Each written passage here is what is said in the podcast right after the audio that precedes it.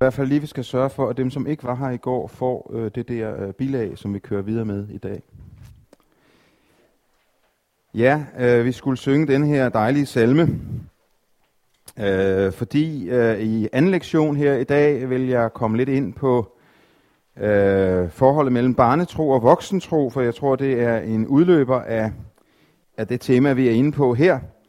Og der er Wilhelm Birkedal jo altså nærmest genial med sin jeg sige, religionspsykologiske analyse af øh, barnets og øh, ynglingens og manddommens øh, tro.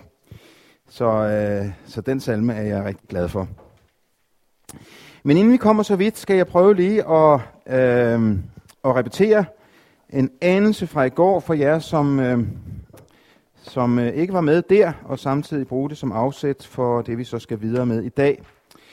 Øh, til jeres orientering kan jeg nævne, at vi i går var inde omkring øh, nogle af temaerne i bogen her, Påvirkning med respekt, øh, som tager afsæt i en undersøgelse øh, om påvirkning og hvordan vi påvirker på den gode måde, og hvad påvirkning på den dårlige måde er øh, modsat.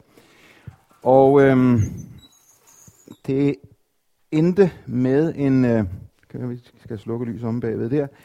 Det øh, resulterer i en model, som jeg også kan finde i, øh, i jeres øh, papir der, som øh, siger, at den gode påvirkning øh, findes i det felt, der ligger her imellem den røde og den brune linje, øh, i en vekselvirkning mellem den gode konfrontering, uden at det bliver til den dårlige og illegitime intimisering, og det handler om den gode tilbagetrækning, øh, uden at det bliver til den øh, dårlige og illegitime desertering. Og så kan man sige, at det er meget nemt at lave tegningen, det er langt sværere at praktisere det. Øhm, for at gøre tingene endnu mere komplekse i forhold til det, jeg sagde i går, hvor jeg understregede, at der er forskel på øh, det enkelte menneske, og der er forskel på det enkelte menneske, hvornår vi møder vedkommende som 15-årig eller som 50-årig, øh, Øh, så er der jo øh, to andre faktorer, som er øh, øh gør det her komplekst, nemlig at der er forskeller, forskel på, om modtager 1 øh, møder forkynder 1 eller 2. Fordi øh, forkynder 1 eller formidler 1 kan måske godt gå ret tæt på på nogle felter, men det kan forkynder 2 sandelig ikke. Og på, selvfølgelig på samme måde, at det kan godt være, at forkynder 1 kan gå ret tæt på M1, men ikke særlig tæt på M2. Og nu kommer der endnu en kompleksitet, nemlig at hele det her øh, system, øh, det forandres også over historisk tid. Det er jeg ret overbevist på, øh, om. Øh, vi kan tage noget så elementært som, som, som fysisk afstraffelse, selvom det slet ikke er inde i, i, i det billede, vi taler om her. Jeg tror ikke, børn i 1930'ernes Danmark oplevede en ørefin lige så krænkende, som et hvert barn i Danmark i dag vil føle det. Og det er noget med konteksten, og det er noget med, hvad man plejer, og det var man så vant til med ørefiner, så det var jo ikke ligesom noget, der sådan, øh, det var jo ikke noget, man klagede over til Menneskerettighedskommissionen eller et eller andet andet sted. Øh, sådan var det jo bare. Men i dag er det jo på en helt anden måde en, en, en krænkende adfærd. Og derfor er der altså også en historisk dimension i det her. Jeg kan ikke, det er jo mentalitetshistorie og meget andet. Øh, det er i virkeligheden måske også øh, åndshistorie. Men, men det giver i hvert fald baggrund for at gøre sig fuldstændig klart, at teknik og tekniske løsninger på det her er håbløse. For ingen af os kan holde så mange parametre i luften på, på en og samme tid og, og lave en eller anden teknisk how-to-do-it-løsning på det. Det var derfor, jeg spurgte i går mod slutningen, øh, og det blev til jeres gule sædler derovre på væggen, øh, hvad er så vigtigt, når vi skal øh, søge og undgå den dårlige måde at påvirke på, forkynde på, øve sjælesår på osv., øh, og øh, i stedet for søge den gode måde at gøre det på.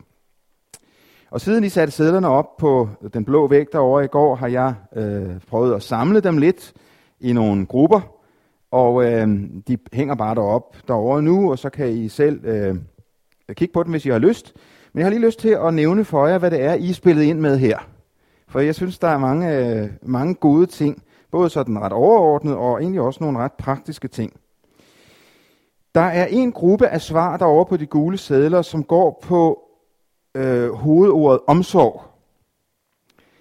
Øh, I har reflekteret over, at det, som er basalt for at finde det gode spil her, finde, finde rundt i det her gode rum, påvirkningens gode rum mellem den røde og den brune linje, øh, at det er begrebet omsorg. Nogle af jer svinger jer så vidt, så I kalder det kærlighed. Øh, det synes jeg nogle gange er et stort ord at bruge i formidlingsmæssig sammenhæng. Øh, det er godt, hvis vi kan bruge det, og det er godt, hvis vi kan føle, at der er kærlighed i det. Jeg kan godt lide at sige det sådan, at pædagogisk kærlighed, det, det er det, vi kalder omsorg. Øhm, også for ikke at overanstrenge os selv, og måske specielt vores følelsesliv. Fordi man har ikke altid, og skal ikke altid have i hvert fald varme følelser. Nu ved jeg godt, kærlighed er meget andet end følelser. Men, men, øh, men i hvert fald begrebet omsorg som noget bærende. Og øh, den vil jeg spille lidt videre på om et øjeblik. Så er der en anden gruppe af svar derovre, der samler sig omkring øh, begrebet respekt. Og øh, det introducerede jeg jo allerede i går, at det var også et af mine øh, basale begreber for at finde vej i det her. Øh, respekt betyder jo egentlig, så vidt jeg ved, sådan ifølge øh, fremmedordbogen, at se igen. Spekt, det er noget med et lysspekter. Og re, det er noget med noget, der sker igen. Reformation og reinkarnation. Respekt, det er noget med at se igen, eller se for alvor. For mig er det noget af det her med at komme i øjenhøjde med. Ikke sådan en flad, øh, vi er alle sammen de samme, og, og der, der er jo altid en asymmetri. Når en mand står op og prædiker for nogle mennesker, der sidder og lytter, så er der selvfølgelig en asymmetri. Det skal der også være. Ellers kan man da ikke kalde ham til præst, hvis han står og ikke ved mere end dem, der sidder på bænkene. Så har han jo ikke sin løn værd. Øhm, der er en asymmetri, ja vel, men der er også en øjenhøjde, vi skal være i, en respekt, som gør, at modtageren respekterer mig, ser mig for det, jeg er, nemlig formidleren, underviseren, forkynderen, sjælesørgeren. Respekten går altid begge veje, for skal jeg fordre, at modtageren har respekt for mig, så hænger det sammen med, at jeg har respekt for modtageren. Nemlig at se vedkommende som et medmenneske. Som jeg er sat her for at, at gøre noget godt for. Og det at gøre godt for nogen, det er jo ikke altid at stryge folk med hårene. Slet ikke. Øhm, skal man være god mod nogen, så er man nogle gange nødt til at træde op imod dem. Det er ikke altid så sjovt, men, men jeg har jo godt af, at min kone indimellem derhjemme siger, Pedersen, nu skal vi to lige have en snak, fordi der er, hvor meget er det, du rejser for tiden, eller hvad det nu er, ikke? Det er da ikke, fordi jeg synes, det er så vældig sjovt. Men det er godt for mig, at hun indimellem ser mig og konfronterer mig, og der er vi så ved begrebet igen, og siger, der er noget, vi skal have snakket om. Så, så det at respektere andre må vi aldrig misforstå i retning af, at det er at stryge med hårene, eller altid være venlig og sød. Det er nogle gange faktisk at gå op imod og foretage den gode konfrontering. Og det gælder sådan set både i almen menneskelig omgang og i undervisning og i sjælesorg og i øh, forkyndelse. Så er der en øh, tredje gruppe af ord derovre, som samler sig omkring begrebet troværdighed, autenticitet, selverkendelse, ydmyghed og sådan nogle ting er nævnt. Og også det tror jeg er en meget øh, væsentlig dimension for at færdes øh, både konstruktivt og etisk øh, forsvarligt i det rum at være troværdig, at være autentisk, at være, at være i sit selv, være den jeg er i forhold til, øh, til mine modtagere, til mine tilhørere, eller hvem det nu er. Øh, det handler om at, at mere og mere blive den, jeg i virkeligheden er. Jeg tror nogle gange, vi kommer til at tænke om det med formidling, og, og vi snakkede Barack Obama og andre forbilleder i går, at vi tror, at det handler om ligesom at at, at, at komme hen til et eller andet forbillede. Altså blive som ham eller blive som hende. Det tror jeg er en fuldstændig misforståelse. Det handler om at blive en mere og mere troværdig udgave af sig selv. Det er det, dine modtagere, dine tilhørere, dine konfidenter i sjælesorgens rum har brug for. Men det er jo ikke noget, der bliver klaret på en eftermiddag. Det skal jeg lige love for. Heldigvis må jeg sige, det tager et helt liv, og vi når det vel ikke her i syndens verden. Det tror jeg ikke, vi gør.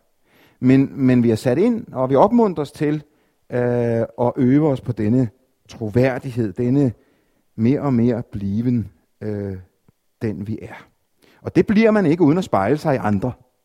Der er ingen af os, der bliver os selv ved at sidde der og pille i vores egen navle, og nu skal jeg og sådan noget. Øh, det bliver vi i et samspil med andre, hvor vi både tør våge os ud i forhold til andre, og så tør være os selv. Den troværdighed, tror jeg, er rigtig basal for at lære at færdes i det rum.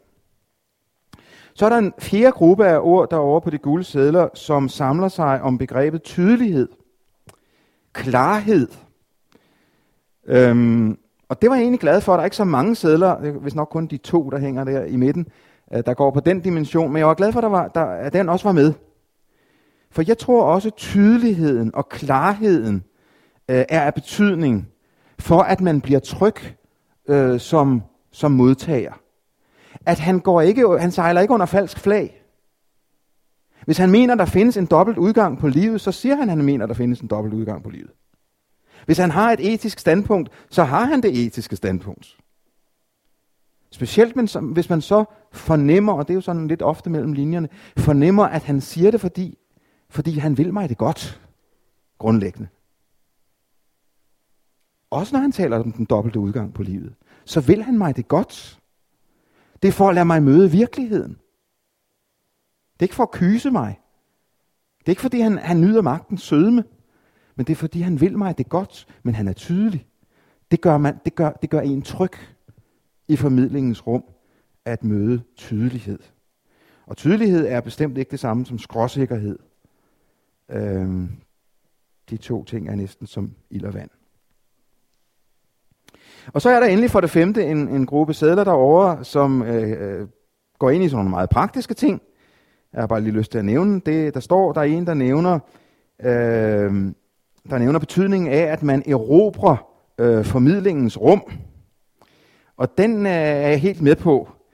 Øh, jeg bruger ofte en, en, en, en, et trick, om jeg så må sige. Jeg lærte på et tidspunkt, jeg gik til noget retorik og stemmebrug, øh, som udtrykte det på den måde, når du står over for en flok, få eller mange i en undervisningssituation, i en forkyndelsessituation, så forestil dig, at du har et stykke kridt. Og så tegner du rundt om bjørn, bag om Jørgen og Esper og derned bag ved Nils, og så tegner vi den hele vejen rundt. Og rundt omkring mig selv her. Og her er vi så nu. Det her rum, som jo er noget andet end bare de fysiske mursten her, men som er det, vi er sammen om nu. Bare sådan en rent praktisk visualisering, som det at markere dette formidlingens rum og være klar over, at nu står jeg her med et særligt ansvar i det her rum. Jeg er sådan set leder af formidlingssituationen her nu. Det det er min opgave.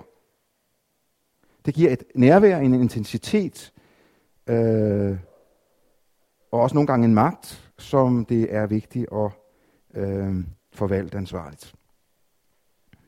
Så det er bare sådan en, en ren praktisk ting. Så er der en anden dernede, der nævner gode og sjove historier. Og ja og ammen, må jeg bare sige. De gode billeder, de gode historier og de gode eksempler er alfa og omega i den gode formidling. Det er de i undervisningen, som sådan lidt mere hvad skal vi sige, faglige illustrationer, som viser noget, men det er de også i, i forkyndelsen og formidlingen, i andagter og den slags ting. Øh, elementær kristendomsundervisning. Kristendom.dk har mange, nu skal jeg selv undervise på det her i foråret, øh, gode historier, gode eksempler, gode ting, der knytter til ved hverdagen. Øh, og, og det har jeg også gjort til min ambition i de her par andagsbøger, øh, finde gode billeder og gode eksempler. Jeg mener, kulturen af naturen er propfyldt. Det ligger bare og venter på at blive opdaget og brugt. Selvfølgelig skal man også kende sine begrænsninger med sine billeder og sine eksempler. Men det her er noget at gøre med, at man skal kunne se, hvad der bliver sagt. Og det ser man altså særlig godt, øh, når, man, når man får et billede eller et eksempel. Selvfølgelig kan man også bruge sådan nogle illustrationer og andre ting, øh, powerpoints og så videre er godt, øh, men det med at se og de gode historier er ikke bare noget fysisk. PowerPoint er fint, men man skal ikke tro, at PowerPoint i sig selv er det store. Altså, jeg, jeg, jeg, jeg, alle sådan pædagogiske øh, messiaser, som træder frem, og der kan godt være sådan en PowerPoint-messias for tiden. Dem tror jeg ikke på. PowerPoint er også godt, men PowerPoint løser ikke alt det, vi snakker om her. Det må i hvert fald for alt i verden ikke afløse de gode sprogbilleder og ordbilleder og hverdagsnære eksempler. Så jeg kan skrive ja og amen til den øh, gule seddel derovre. Så er der også en, der nævner den gode forberedelse. Ja, selvfølgelig. Og så er der en, det glædede mig selvfølgelig, der skrev, at bruge gule sædler i formidlingen.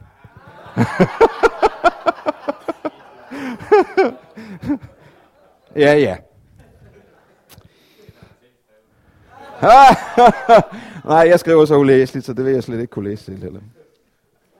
Ja, tak for jeres indspil, og øh, gå selv over og kig øh, på væggen derovre, hvis I synes, det kan bruges til noget, og, og så vil jeg ellers gå ind i øh, mit bud på, øh, på, på, på de to ord, som jeg allerede i går introducerede, som for mig at se er meget væsentlige for den øh, gode formidling, som samler sig om begreberne øh, empati og modenhed.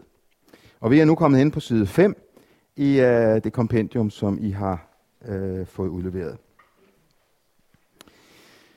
Grundlæggende for den gode empati, altså indlevelsesevne og øh, evne til at, at se verden ud fra et andet perspektiv end sit eget, grundlæggende ligesom bagved det, ligger der jo et, for mig at se, et urkristent og ur øh, basalt menneskeligt øh, element, som vi ganske enkelt kan kalde øh, det at se sin modtager, øh, og I forstår stadigvæk modtager som både den elev, man underviser, og dem, øh, den menighed, man prædiker for, eller den konfident, man har i, i sjælesorg, øh, at se sin modtager som næste. Og det lyder jo, øh, og det er øh, dybt elementært, men det er lige så potent og lige så sprængfyldt med virkelighed, som det er enkelt. At se sin modtager som sin næste. Lad mig prøve at give nogle konkrete øh, ord på, hvad det betyder for mig i formidlingssituationen. Det betyder, at jeg er ægte interesseret, jeg er nysgerrig på min modtager. Specielt når jeg møder en modtager, som er virkelig weird og, og mærkelig og underlig og har nogle sære synspunkter og standpunkter. Så er der en del af os, der reagerer ved, ved frygt eller ved, ved afvisning. Hvorfor reagerer du ikke med nysgerrighed? Han er jo et medmenneske. Hun er jo et medmenneske. Og spørger, hvorfor i alverden har han så nogle sære meninger? Nysgerrighed på sit medmenneske er en vigtig ting i det at se sit medmenneske som en næste. Og ikke bare den påtagede professionelle nysgerrighed, som man ligesom for skams skyld skal spørge, men fordi du rent faktisk synes, det er et spændende projekt at udforske den, om så må sige, menneskelige natur, eller de medmennesker, du er sat blandt. Nysgerrigheden på medmennesket. Det fører til, øh, det fører til et ønske om at, øh, at lære vedkommende bedre at kende. Og skal man det, er man nødt til at tige stille selv ind imellem. Man lærer ikke folk at kende, når man hele tiden snakker selv. Jeg har tit undret mig over øh, ved sølvbryllupsfester og andre gode anledninger, øh, hvor lidt nysgerrige folk er på hinanden. Måske er det bare fordi, jeg får nogle sære øh, sidemænd og damer. Øh, for, for jeg har sådan meget, jeg synes det er spændende at sidde over for et nyt menneske der. Jeg vil nøde ved siden af min kone, for hende kender jeg i forvejen, hende kan jeg snakke med andre gange. Men så sidde sammen med nogle andre, og så, hvem er de? Men så kan det da godt blive lidt underligt, sådan et par timer hen i festen, når jeg har afsøgt landskabet. Så er der ingen, der spørger tilbage. Hvem er du egentlig? hvorfor er vi, hvorfor er vi øh, så, så lidt nysgerrige på hinanden? Hvorfor er vi så lidt i stand til, og nu kan jeg jo sige, det er jeg jo så heller ikke i stand til at tige stilles, i hvert fald under hele festen. Men, men øh, man er nødt til at tige stille indimellem. Man er nødt til at lytte, man er nødt til at spørge, øh, og øh, få noget at vide og lade sig udfordre. Jeg mener, man kan teste det her på et meget elementært spørgsmål, eller en meget elementær sandhed. Og jeg mener faktisk, det er sådan.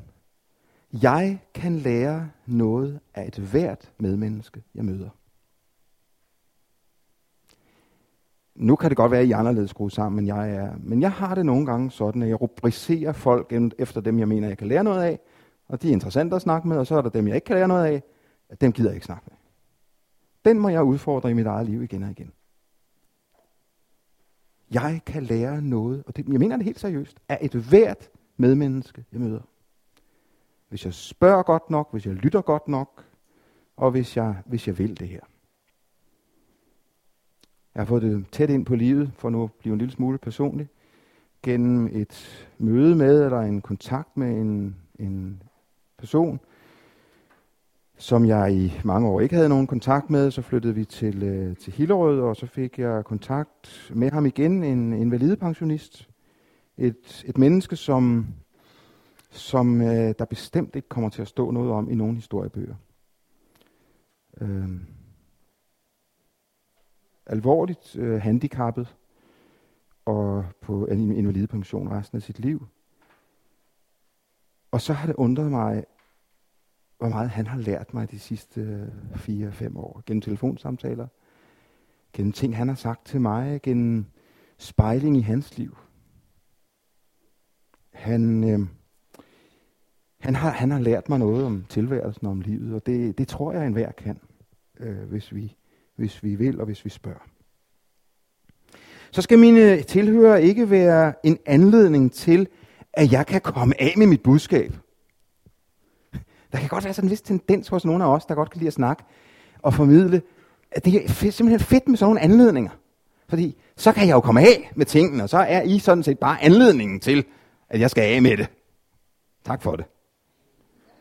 Men den, er, den tanke er der noget forkert i. Der, der, der er nogle medmennesker, som, som jeg skal dele noget med, og som jeg har fået noget til, men I er ikke bare en anledning til, at nu skal jeg få min talestrøm og min enorme formidlings øh, øh, sådan øh, næsten overskud øh, øh, udløst. Man kan også sige det på den måde, mine kirkegængere, mine konfirmander eller kristendomskursusdeltagere er ikke bare flasker, der skal hældes et indhold på. Og der tror jeg, at vi i visse kirkelige miljøer har haft sådan en, en tankpasserpædagogik. Undskyld mig begrebet så joiner de lige ind på tankstationen, og så skal vi lige fylde noget på dem, sådan noget øh, flaskepåfyldning eller benzinpåfyldning. Øh, her mener jeg faktisk, der er nogle erkendelser i, i den mainstream, som, som den konstruktivistiske pædagogik og den socialkonstruktionistiske pædagogik, selvom jeg har mange uenigheder med den, og virkelig nede på menneskesynsbasis er rivende uenig med deres forudsætninger, så har de gjort nogle sande erkendelser og nogle gode, nogle gode indspil øh, om, at, at, at, at sådan en formidlingssituation her, den er altid gensidig. Det er den også lige i de her sekunder. Det kan jeg jo mærke. Kan jo se på jeres blik. Der, der, der er en gensidig tilbagemelding bare i det, I, I, I, I sidder og kigger her. Og det er der selvfølgelig endnu mere om lidt, når vi så skal snakke om tingene, og når vi snakker sammen i pausen osv. osv. Men, men formidling sker aldrig på en ensidig meddelelsesmaner. På et eller andet niveau, eller på forskellige niveauer, øh, er det gensidigt, og ikke bare øh, tankpasserpædagogik. Så tror jeg også, at vi skal være klar over, og ikke mindst i kirkelige sammenhænge, øh, at øh, det er også en af de erkendelser, som en del øh, moderne øh, pædagogisk øh, tænkning kan bidrage med, trods alt, selvom der er meget øh, skidt og ravelse i det. Øh, det er, at øh, undervist, skråstreg, forkyndt, er ikke lige med lært. Jeg tror ofte, vi tænker, da jeg har undervist i det her stof, så er det jo også lært af folk. Og da jeg har forkyndt det her, så er det jo også modtaget af folk. Og givet det var så vel. Sådan er det ikke. Det gør man. Det er godt. Øhm, men gør man også den pædagogiske, Øh, tager man så også den pædagogiske konsekvens af det, at man måske nogle gange skal fylde langt færre bits ind i sin forkyndelse. Jeg oplever en del gange i kirkelig sammenhæng, at man tænker, der skal simpelthen så mange bits ind i det. Der skal, nu har jeg 25 minutter, der skal maksimal information ind i det. Men hvad nytter det, at du putter 1000 bits, for nu bare at tage et, et, et, et, et sådan fiktivt begreb, hvis du fylder 1000 bits ind i dine 25 minutter, hvis det kun er de 100, der trænger igennem? Var det så ikke bedre at tage 200 bits, og så de 100 eller 150 trænger igennem? Så har du noget mere faktisk. Det er blandt andet derfor, jeg mener, det gode billede og den gode historie, man kan sige, det er spild af tid. Ja vel, men hvis det er det, der gør, at tingene hænger fast hos vedkommende, så er det da langt bedre at skrue lidt ned for antallet af bits, hvis det så gengæld bliver lært og hørt og modtaget, og Gud Helligånd give det troet. Det var sådan lige nogle få, øh, nogle få øh, ting her i den der lidt mere almene retning om at se sin modtager som øh, næste. Så har jeg lyst til at gå en lille smule ind i begrebet empati. Og øh, der refererer jeg øh, i høj grad til øh, Ulla Holm, som jeg har givet en øh, litteraturhenvisning på, og hende kan jeg meget varmt anbefale hendes empati for professionelle. Der er mange af jer, der også er professionelle. Og det er altså ikke bare socialrådgiver og, øh, øh, og socialarbejdere og, og så videre, men det er også både lærere og øh, præster og andre, som står i, i øh, forskellige øh, jobs og tjener deres penge, faktisk ved at øh, skulle være empatiske. Empati er evnen til at lukke andre ind i sit univers, uden at øh, opgive sig selv og sin egen position. Det er at kunne sætte sig i andre sted, uden at blive opløst i den anden. Det er evnen til at lytte og rumme, og så samtidig være sig selv. Ulla Holm nævner en række faktorer, som er af betydning for udviklingen af empati. Og hun hævder, at man kan øve sig på empati. Og det tror jeg, man kan. Øh, det er ligesom med musikalitet. Der er der selvfølgelig nogen, der har mere i vuggegave end andre. Det er også af en eller anden uretfærdig grund sådan, at det kvindelige køn ofte har mere empati end øh, mine kønsfælder fra naturens hånd. Derfor har vi meget brug for dem i både sjælesorg og andre steder. Men selv vi øh, træmænd kan faktisk lære noget empati. Ligesom man kan lære noget om at spille på klaver, selvom man ikke er super musikalsk fra starten af. Hun nævner, at der er mindst seks faktorer, som er afgørende for den læring. Det første er udviklingen af egen identitet og relation til andre. Hertil hører det, hun kalder udviklingen af objektkonstanten. Altså, at man er i stand til at opfatte en anden person som den samme, uanset i hvilken situation man møder vedkommende, og frem for alt uafhængigt af, hvilke følelser og behov man selv har i øjeblikket. At man altså er i stand til at have en vis objektkonstant, nu lad os bare tage det, i forhold til konen, hvad enten man selv er super forelsket i hende, eller er rigtig vred på hende. Selvfølgelig er der stor forskel på at være super forelsket i hende, og vred på hende. Men det er rigtig vigtigt, at jeg tør foretage en skælden mellem det, som lige nu er min sindstemning i forhold til hende, og så hvem hun er, om man så må sige, objektivt set i sig selv. En udvikling af denne objektkonstant er en vigtig øh, del, og det øh, handler jo om at øve sig i og skelne mellem, hvad der lige her og nu er, er det, som farver mit øh, billede af et andet menneske, og så hvad det menneske er, øh, mere eller mindre uafhængigt af det, der farver lige nu. Og det ved jeg godt, det er ikke sådan lige og til at gøre, men øh, jeg kan godt se pointen i at øve sig på det. Det andet, Ulla Holm nævner, er perspektivtagningen.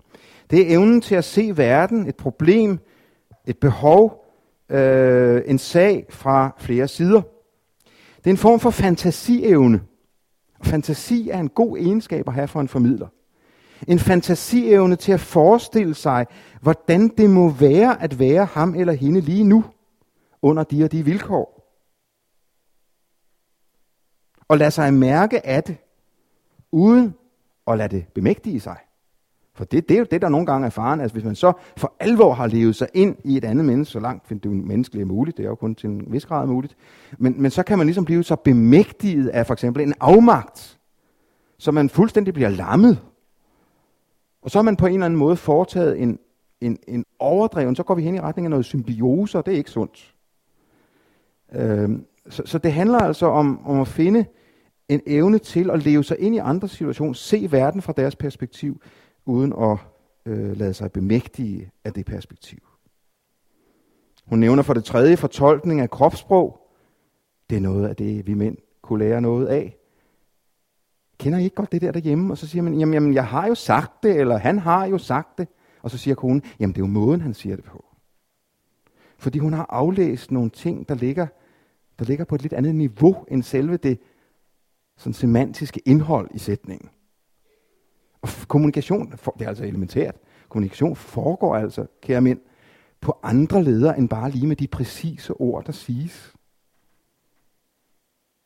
Kommunikation er også, hvordan kropssproget er, hvordan øjnene er, hvordan gestikken og øh, ansigtstrækket er, kropsholdningen, stemmens karakter.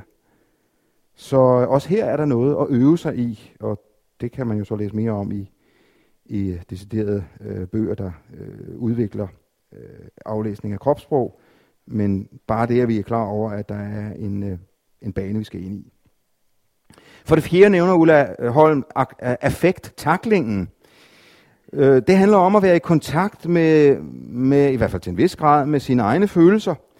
Kun den, som ved noget om, hvordan man selv reagerer, og hvorfor man reagerer på en bestemt måde, kan undgå at komme i sine følelsers vold, og i stedet for bruge dem til at forstå andres følelser. Og vi taler ikke nødvendigvis om, om terapi og dybe forløb og barndommen og hister her.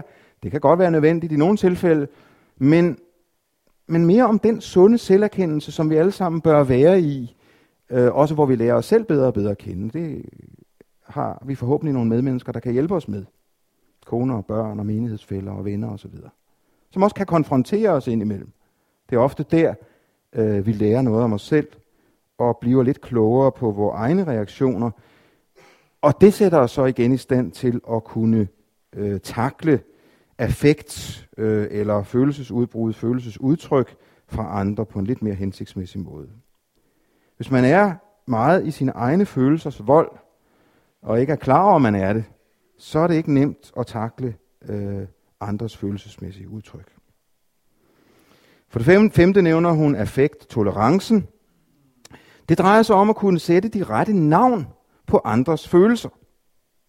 Som formidler kan man nemt fristes til at give modtagerens følelser nogle fejlagtige benævnelser, fordi så er det lettere for mig selv.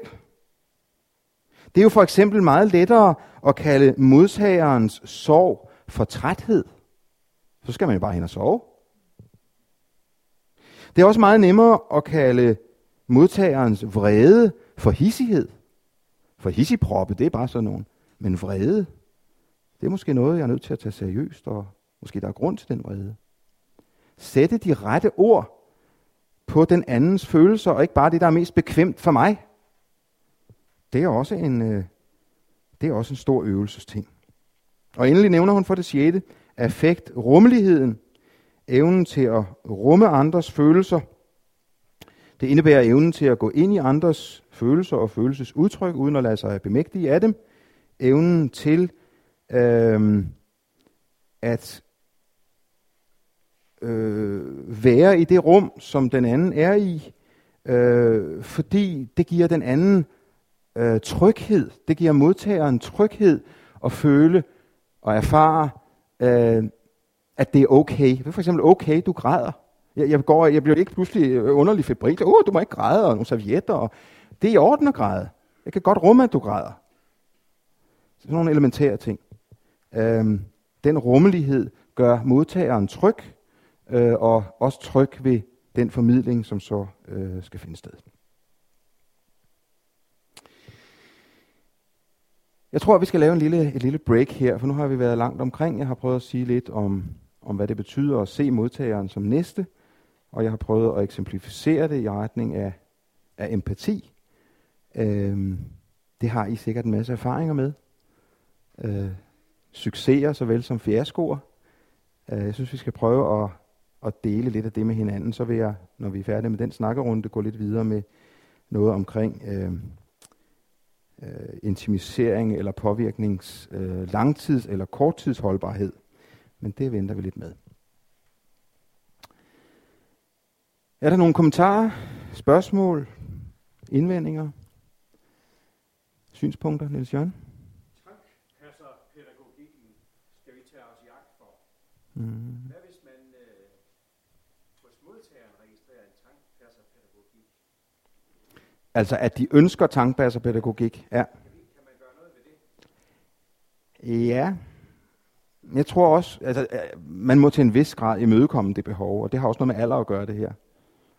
Øh, hvis du sidder over for en flok til, til et ældremøde, så tror jeg meget, at de er oplært til en, en tankpasserpædagogik. Så får det bedste ud af det, selvfølgelig. Jeg, jeg giver ikke nogen mening i at, at, at inddrage dem og lave gruppearbejde, eller hvad ved jeg, altså det, det er meningsløst. Men jeg tror, vi må se i øjnene, at, at en ungdomsgeneration, øh, skal vi sige dem, der er, er under 30 i dag, de er simpelthen fra skolen og andre sammenhænge så vant til, at der også er en inddragelse så, øh, så, så der, der bliver du også tvunget til det. Og jeg synes selv, at man også med mellemgruppen der nogle gange skal udfordre dem. Fordi det er også nogle gange en form for dogenskab fra modtagerens side. En form for passivitetsmagelighed. Og der tror jeg nogle gange, vi skal provokere. Nogle gange skal udfordre og sige, nu må I komme på banen. Vi skal provokere også med nogle spørgsmål, eller vi skal kaste et eller andet ud, eller bruge kuglesedler, eller altså et eller andet, hvor vi og det virker lidt utrygt. Men mange af os oplever alligevel, at der kommer noget godt ud af den der kasten sig ud. Så jeg synes nok, man skal, man skal lige give medløb på det, men man skal også give modløb. Øh, og, og ikke bare lade sig kyse af, at folk forventer at blive fyldt op med benzin. Jo, og vi har den, altså der hvor jeg også synes, det er vanskeligt, det er øh, den her såkaldte ellipsetænkning, som mange missionsfolk har betjent sig og stadigvæk også mm man praktiserer dobbelt medlemskab, men det kirkemedlemskab, der skal man kun have mm. Mm. Mm. Mm. ned, og så ja. tak, ja. det her det godt her i kirken, vi skal have missionshus på, ja. der, der snakker vi sammen. Ja. ja. Det ja. Ja. Og, og jeg kan ikke, ikke altid finde ud af, at man skal rykke dem ud og ryste dem lidt mere, end man gør. Men kunne man ikke, for nu at være lidt praktisk, kunne man ikke engang under kirkekaffen bagefter som præst lave tre spørgsmål, Smide på et af bordene. Ja, men så må du give noget bedre kage, eller noget bedre kaffe, eller et eller andet.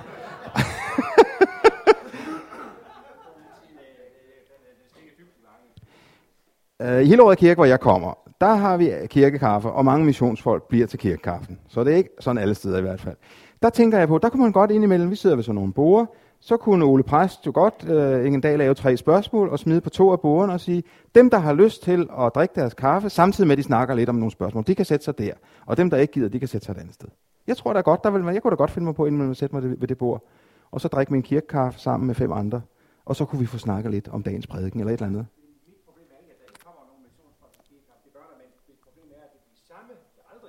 Ja. Ja, de, er håbløse, Niels Jørgen. Dem kan vi nok ikke gøre meget ved. Peter?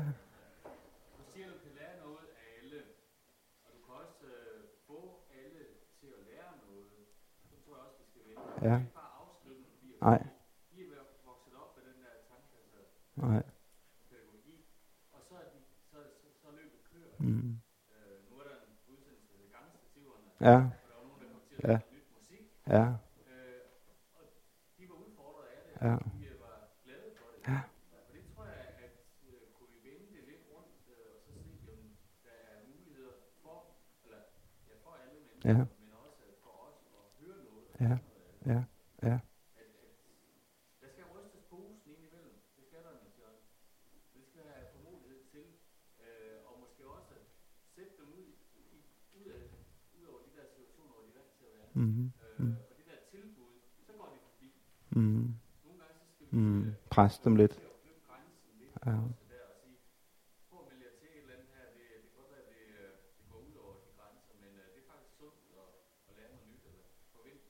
Men, men, Ja. Mm. Men, det, men her er empati jo også utrolig vigtigt. At fornemme, hvor langt kan du presse folk. Ikke? For det, det, det er jo den pædagogiske kunst. Du, du må ikke presse folk så hårdt, øh, så, så, de, så de stiger fra. Altså de holder op med at komme eller et eller andet. Men på den anden side skal de presses lidt. Det skal vi alle sammen. Ellers udvikler vi os ikke.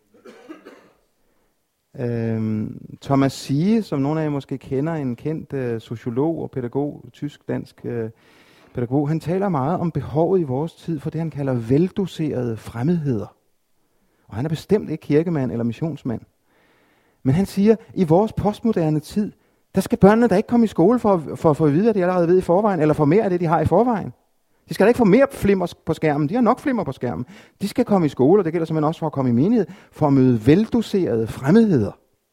Ikke overdoserede, men veldoserede fremmedheder. For vi udvikler os kun på, på at møde noget andet. Så der, der er noget, der hedder provokationens berettigelse. Også rent øh, udviklingspsykologisk og pædagogisk. Flemming?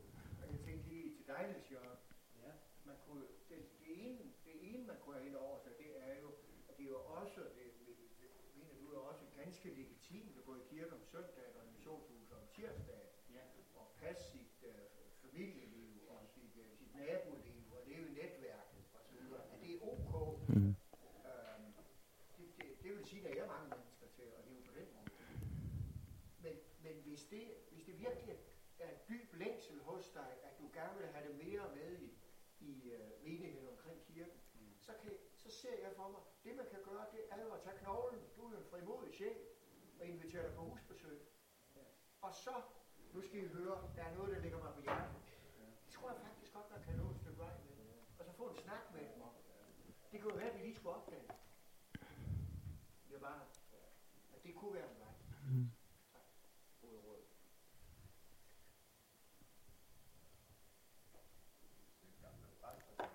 Ja, værsgo.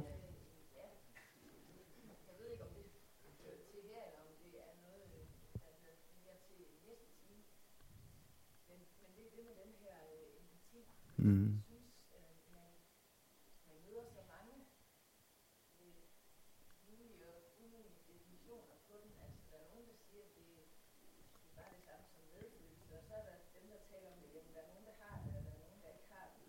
Mm.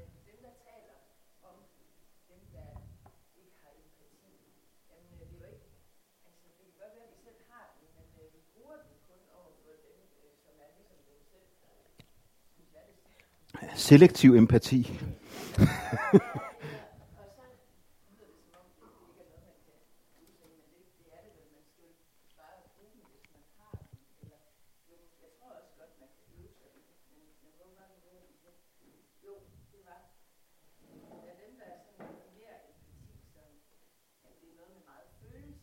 Mm. Ja. Mm.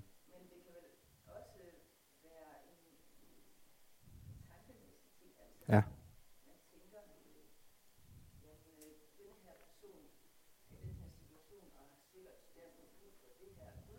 Mm. Mm. Det er jeg rigtig glad for, at du siger.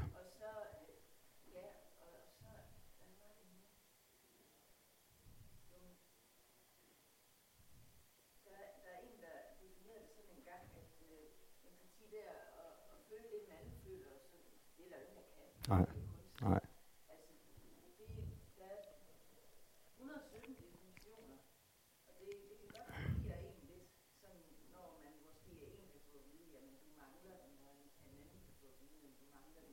Nej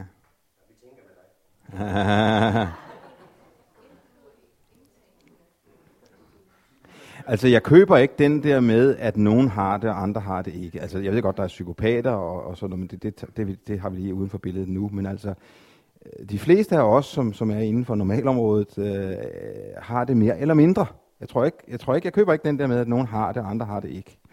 Men jeg er meget glad for det, du nævner med, at det her har ikke bare med noget emotionelt at gøre, det har også med noget kognitivt, altså noget tankemæssigt at gøre. Og det betyder, at man, man, man behøver ikke at være den der, ja, den der sådan meget ja, sådan følelsesfulde og følelsesindlevende type. Jeg tror, decideret, der findes empati på, på kognitivt niveau, på tankemæssigt niveau. Og den er ikke mindre værd end, end den følelsesmæssige. Øh, jeg synes tværtimod, det er meget vigtigt at få, det er også derfor, hun kan skrive om empati for professionelle, fordi der er, der er en del, hvad skal man sige, næsten kølighed eller distance i hendes øh, opfattelse af empatibegrebet, fordi det er, det er noget, nu snakker hun jo om mange andre end præster og, og så videre, men altså det, det er noget, som professionelle også skal øve sig i, og det handler altså ikke om at sidde og, og, og blande blod og, og få følelserne øh, op at koge. Øh, Esper?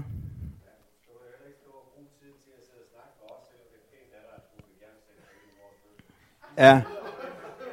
Ja, det skal vi. Ja, ja selvfølgelig ja. Men, øh, men det var jo næsten en ordre. Det var, det var en konfrontering. Uh, vi tager 10 minutter. Er vi klar på det inden en pause? Så øh, kan vi i hvert fald nå det der med øh, langtidsholdbarhed og sådan nogle ting. Og så, øh, så tror jeg, vi går på barnetroen i næste lektion.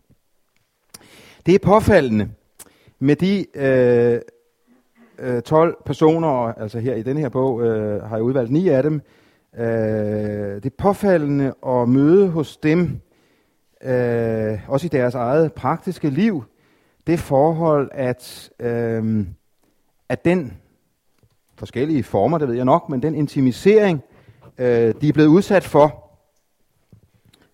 i det her tilfælde altså, det kunne lige så godt have været i menigheden, øh, altså at der er formidlere, som er gået over den, den røde grænse, øh, at de oplever, at den påvirkning, de der bliver udsat for, øh, er korttidsholdbar. De har haft en oplevelse, mange af dem, af, at, at, at så længe man rettede ind på geledet, og så længe man marcherede i takt med den, som nu øh, praktiserede det her vælge, øh, så var det jo sådan set godt, og så var det på en måde trygt at være med i, i fællesskabet. Det, det, der er noget sektforskning også, der bekræfter det her forhold sekten har i meget høj grad sin berettigelse i kraft af trygheden ved det, ved det, det store konsensus. Øhm, og så ved jeg godt, at der er jo nogen, som ikke oplever, at det er korttidsholdbart, nemlig dem, som man så må sige, fører traditionen videre. Nu har jeg jo talt med 12, som alle sammen er brudt med traditionen, så det er klart, for dem er det blevet korttidsholdbart. Men det er alligevel lidt interessant, at bemærke, at der til synligheden er en tendens til, at den påvirkning, som sker gennem intimisering, kan godt være meget effektiv. Men den er til synligheden ikke lige så langtidsholdbar. Og det er noget med, at når mennesker så modnes, og når selvstændighedstrangen så at sige ikke længere kan holdes nede, det er næsten som trykket i en beholder, så gør man ad over en erkendelse af, at det var ikke holdbart det her på den lange bane. Øhm, vi står altså over for et tankevækkende og modsætningsfyldt forhold, nemlig at de, som påvirker mest nidkært, ikke opnår, hvad de gerne ville. Eller også så er det måske rigtigt at sige, at de opnår en spaltning blandt deres tilhørere, nemlig en gruppe, som følger dem blindt, og så en anden gruppe, som simpelthen for at overleve er nødt til at gå i opposition. Jeg relaterer en del til en øh, norsk øh, teoretiker, som hedder Finn Egil Tønnesen, som har skrevet en meget glimrende bog øh, om det her forhold. Jeg har taget et citat med her, hvis nogen lige skal have ham.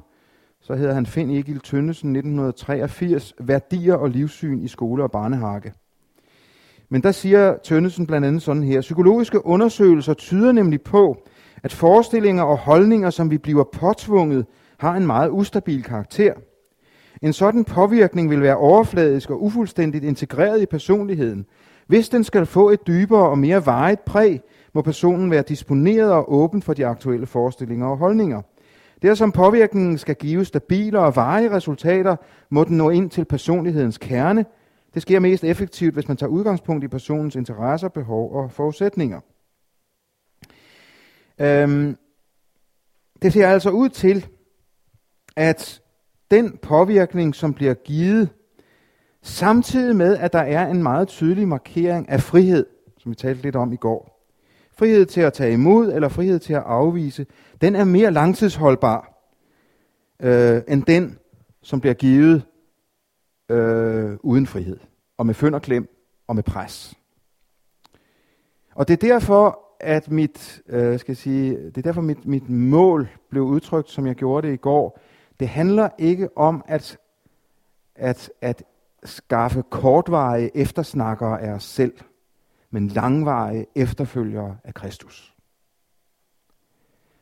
Altså også fordi det simpelthen rent undersøgelsesmæssigt viser sig, at de der korte effekter, man kan få af et stort pres og en stor, øh, en stor øh, ligesom et, eller et meget lille rum af frihed, kan godt give effekt på den korte bane, men det gør det altså ikke på den lange. Jeg har øh, taget et par øh, poetiske udtryk med for det her, som jeg synes, man sådan kan memorere lidt over. Vi kender sikkert flere af os den her engelske øh, von Hørensagen. If you love somebody, set her free. If she comes back, she's yours. If she doesn't, she never was. Og gamle Platon siger det på den her måde, i sjælen kan ingen påtvungen kundskab slå rod. Og Grundtvig siger det selvfølgelig. Jeg har let meget efter øh, selve udtrykket tvang til tro er dårs tale. Og hvis nogen af jer kan fortælle mig, hvor i sangværket det står, så er jeg meget modtagelig. Det nærmeste, jeg har kunnet komme i Grundtvigs sangværk øh, på den her vending, det er den, jeg har her. Kilden kan jeg godt give jer, hvis nogen er interesseret. Men det er sandelig også godt sagt. Tvang til tro er snak i toget med å, ikke også? Ikke med o. Øhm, tvang til tro er snak i toget. Hjerter væger sig med fynd. Tvang til skrømt som paveået, det er tvang til løgn og synd. Kun til helvede kan der tvinges, mens til himlen blot der ringes. Frihed følger sandhedsånd. Det er godt sagt, og det er dansk, og det er vores hjertesprog. Frihed følger sandhedsånd. Der, hvor vi har en sandhed, og jeg vil faktisk skærpe den så meget, så jeg vil sige, jo skarpere en profil man har rent teologisk, og der er en del af os her, der har en skarp teologisk profil, i hvert fald relativt set, jo skarpere øh, teologisk profil man har, desto mere skal man skrive sig frihedens nødvendighed på sinde. Det er ikke forkert at have, det er tværtimod godt at have en skarp teologisk profil. Men det skal altså kombineres med en stor opøvet evne til at give frihed øh, i forkyndelsens rum. Så er der et element, som går på øh, formidlerens personlige modenhed. Det vil jeg ikke øh, tage lige fem minutter med det, fordi så kommer jeg hen til det med barnetroen til næste lektion. Ja. Ja.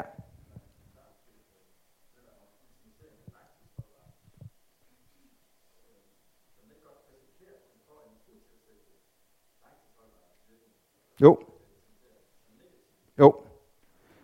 Det var også det, jeg sagde før. Der findes jo, altså dem, som, for nu at sige det på den måde, går ind i sekten og viderefører den, og bliver næste generation, eller som, som lader sig kue. Øh, der er sikkert flere af jer, der har set øh, filmen om Jehovas vidner, hvad hedder den? Øh, to verdener. Øh, hvor der jo netop er udtryk for både søsteren og broren. Den ene, som, som vælger at træde ud og lade selvstændigheden råde, og den anden, som falder til patten, så at sige. Ikke? Og det tror jeg, du har ret i. Øh, jeg, jeg har bare et meget stort spørgsmål, om, om det i virkeligheden kan kvalificeres som pædagogik og påvirkning. Om det ikke snarere er en indoktrinering, der desværre er lykkedes. Derfor vil jeg, jeg vil faktisk ikke kvalificere det som, jeg vil ikke kvalificere det som, som, som pædagogik, der hvor det lykkes at tryne folk ind i et system.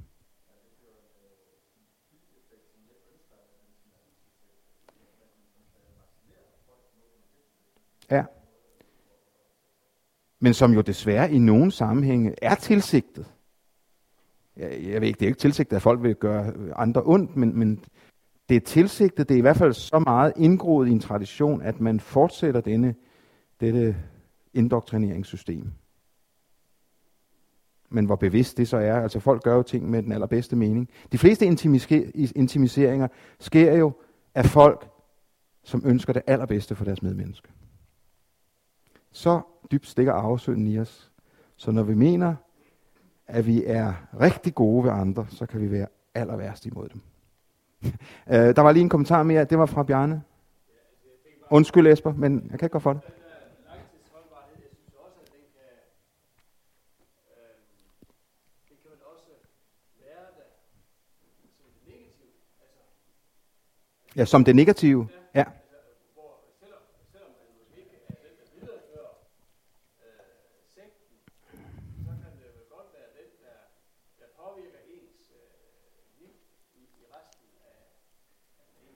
den kan sidde der som et traume, ja.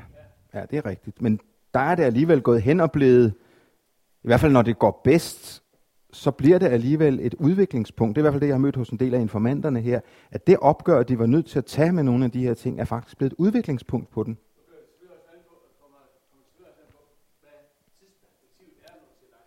Ja. Ja. Ja, ja, ja, men du, du har helt ret. Måske er det, jeg er med på, at det, det er lidt misforståeligt. Det jeg egentlig bare vil sige, det er, at det er den, den gode påvirkning, den legitime påvirkning, øh, den har en helt anden form for langtidsholdbarhed, lad os sige det sådan, end, end den negative. Øh, live? Det også fordi, i den negative intimisering, der ikke altid en grad af intimidering med. Mm. Ja. Mm. Der jo altid den der træk for, at Ja. Ja. ja. Ja. intimidering, Ja. Ja. Øh, Hanne? Ja, så er vi over i åndelige kategorier, og dem er jeg... øh, Dem, det, det, det er lidt svært for mig at udtale mig om, men, men jeg, så langt jeg kan vurdere det, så er der reelt her et felt, øh, hvor der kan ske forhærdelse, ja, og hvor mennesker også har et ansvar for, at den forhærdelse sker. Og så vil jeg jo alligevel fastholde, at et hvert menneske har et personligt ansvar. Der er ingen, der kan møde op på den store dag og sige, at jeg havde nogle forfærdelige forældre. Eller en forfærdelig lærer, eller en forfærdelig præst. Det er rigtigt. Men vi har et personligt ansvar, også selvom vi har været udsat for. Det er nødt til at fastholde samtidig.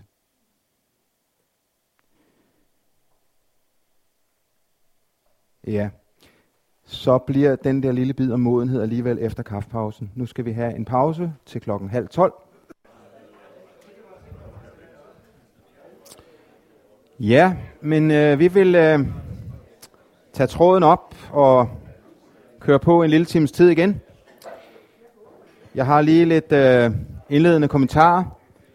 Øhm, jeg vil lige nævne, at vi i øh, Kristen Pædagogisk Institut i samarbejde med Selskab for Kristne Psykologer øh, har lavet en konference her i foråret øh, den 2. maj 2009 øh, om relationen mellem barn og voksen. Hele det relationelle øh, er jo meget øh, aktuelt for tiden, og, og det er det egentlig både i teologisk og pædagogisk sammenhæng, psykologisk sammenhæng. Og øh, der har vi fået en, en specialist på det område, der hedder Jette Simon, øh, samt Nils Nyman Eriksen, øh, til at medvirke på den her temadag. Det ligger ganske vist i København. Det er jo langt, langt, langt væk fra Aarhus. Men I er meget velkomne i alle tilfælde. Øh, jeg vil også lige nævne, at øh, hvis nogen ønsker at modtage KPI's øh, nyhedsbreve og vores årsskrift, og, og måske kunne tænke sig at støtte foretagendet, så kan man melde sig ind i vores støttekreds for 150 kroner om året, og så på den måde både få nyhedsskrivelser og, øh, og støtte det lidt. Der kan I skrive jer på den her liste, hvis I vil. Og så skal jeg lige også nævne, fordi Rasmus sad her og googlede i går, da vi så det lille klip fra den norske film Søndagsengler, hedder den. Det hedder Engle på dansk, men det hedder Engler på norsk. Øh, at den kan faktisk fås øh, på, øh, på den hjemmeside der, der hedder www.paradisbio.dk for kun 25 kroner øh, plus forsendelse. Men det betyder jo altså, går man ned her i byen, jeg ved ikke helt, hvad det ligger i Latinakvarteret siges der, det der Paradis Bio, så kan man altså købe den for 25 kroner. Om det så er med eller uden danske undertekster, det ved jeg ikke.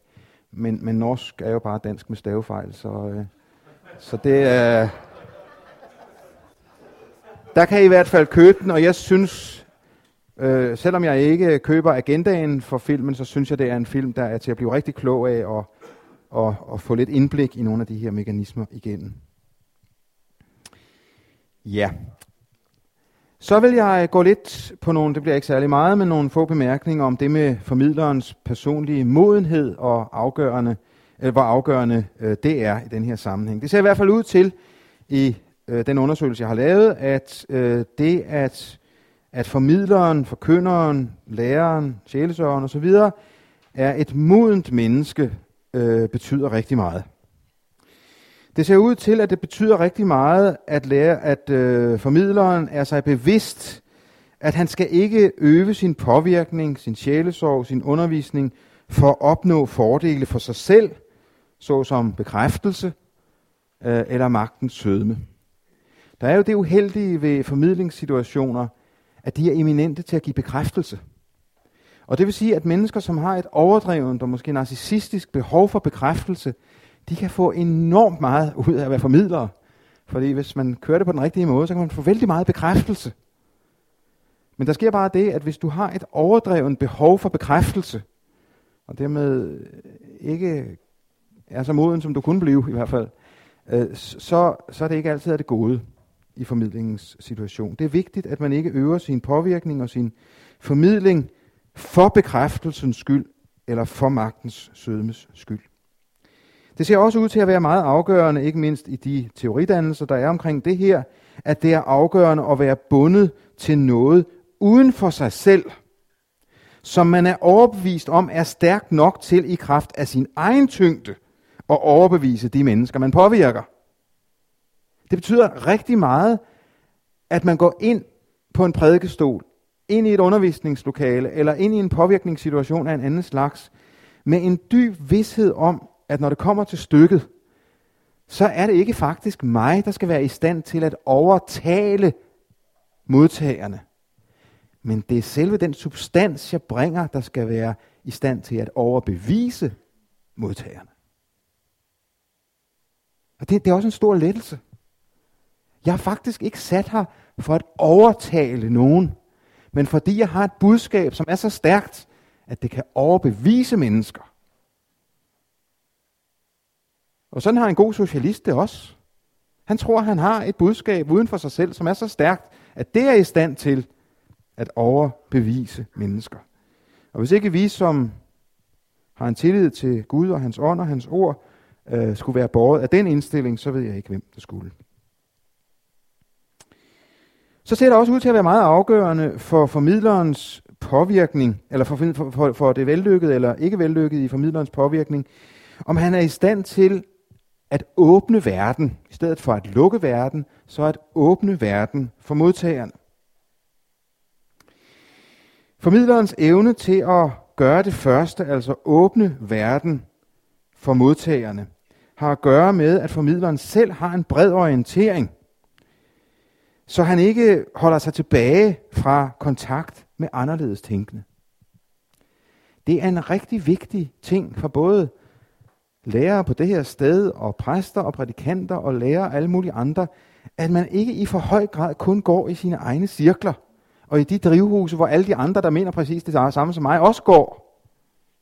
Men at man er ude og være i dialog og være i møde, ikke fordi man, det er ikke sådan en plat tænkning om, at så, at vi kan, så, så, så udjævner vi alting, og så tager vi lidt liberal teologi ind, og så en stor gryde. Det er slet ikke det. Men det er den brede orientering. Det er det at kende dem uden for drivhuset. Og de andre akvarier rundt omkring, eller reservater, eller hvor vi er henne. Man skal ikke holde sig tilbage fra kontakten med anderledes tænkende. Det har også noget med litteraturvalg at gøre. At man læser romaner, man læser faglitteratur, man læser øh, ting, man ser ting på tv, som på en eller anden måde øh, udbreder ens kendskab til, hvad der findes lige uden for mine cirkler. Så ser det samtidig ud til at være vigtigt, at man kan finde et godt balancepunkt mellem denne orienteren sig ud af, kombineret med en fordybelse i sit eget ståsted. Det er nok den store visdom. Også for at udvikle sig i moden retning. At egen evne til at kombinere øh, det brede orienteringsfelt øh, udad til og den gode fordybelse i ens eget ståsted. For meget af det første, Altså for meget, alt for meget en overdreven orientering udadtil kan gøre formidleren utroværdig. Alt for meget af det sidste, altså fordybning i eget ståsted, kan gøre ham sekterisk. Og det gode sted, det er i en eller anden spænding mellem disse to. Så er der en lille ting, jeg vil nævne også her øh, i intimiseringen psykologi, som handler om det spil, der kan være mellem formidleren og så den gruppe af modtagere, der deler hans synspunkt. Eventuelt i modsætning til et mindretal af modtagerne. Vi møder det typisk øh, meget markant, har jeg mødt det hos informanterne, fra kristen efterskolevirksomhed.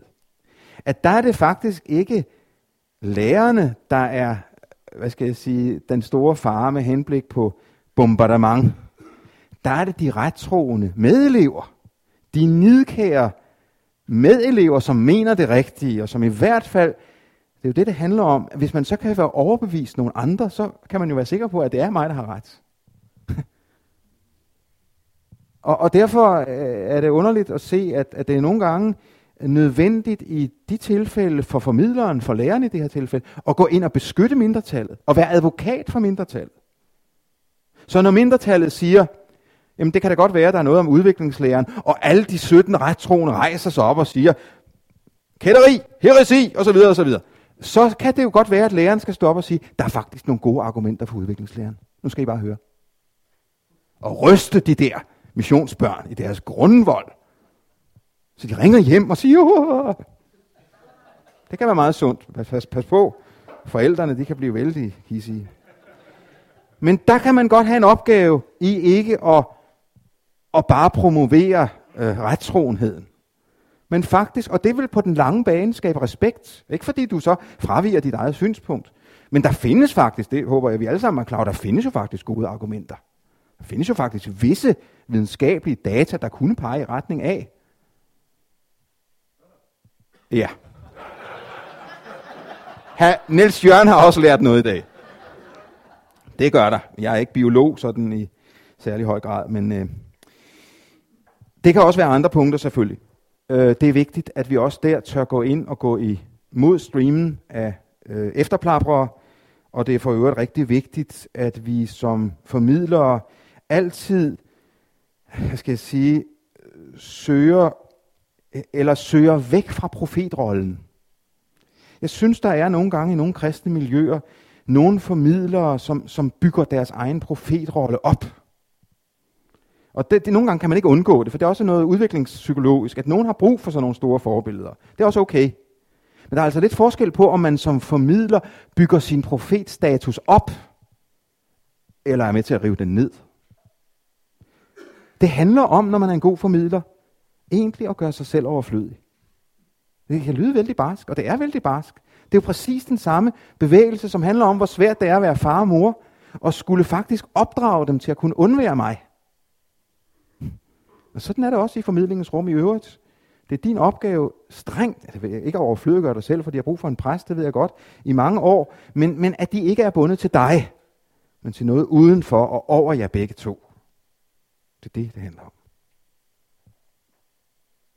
Ja. Det var, hvad jeg valgte at bringe om øh, modenhed.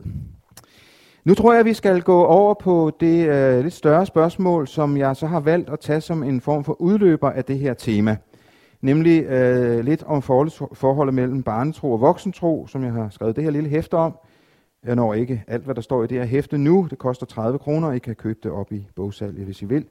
Men for mig er det blevet lidt en øh, case, eller et enkelt eksempel, eller en, en delmængde af, af det, vi har talt om her, om den øh, gode påvirkning, at vi også foretager en god skældning mellem øh, barnetro og voksentro.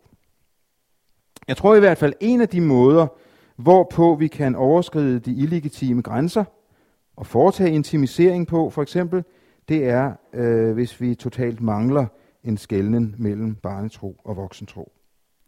Man kan rejse tre meget konkrete spørgsmål. Øhm, jeg har også rejst dem her på jeres side 6.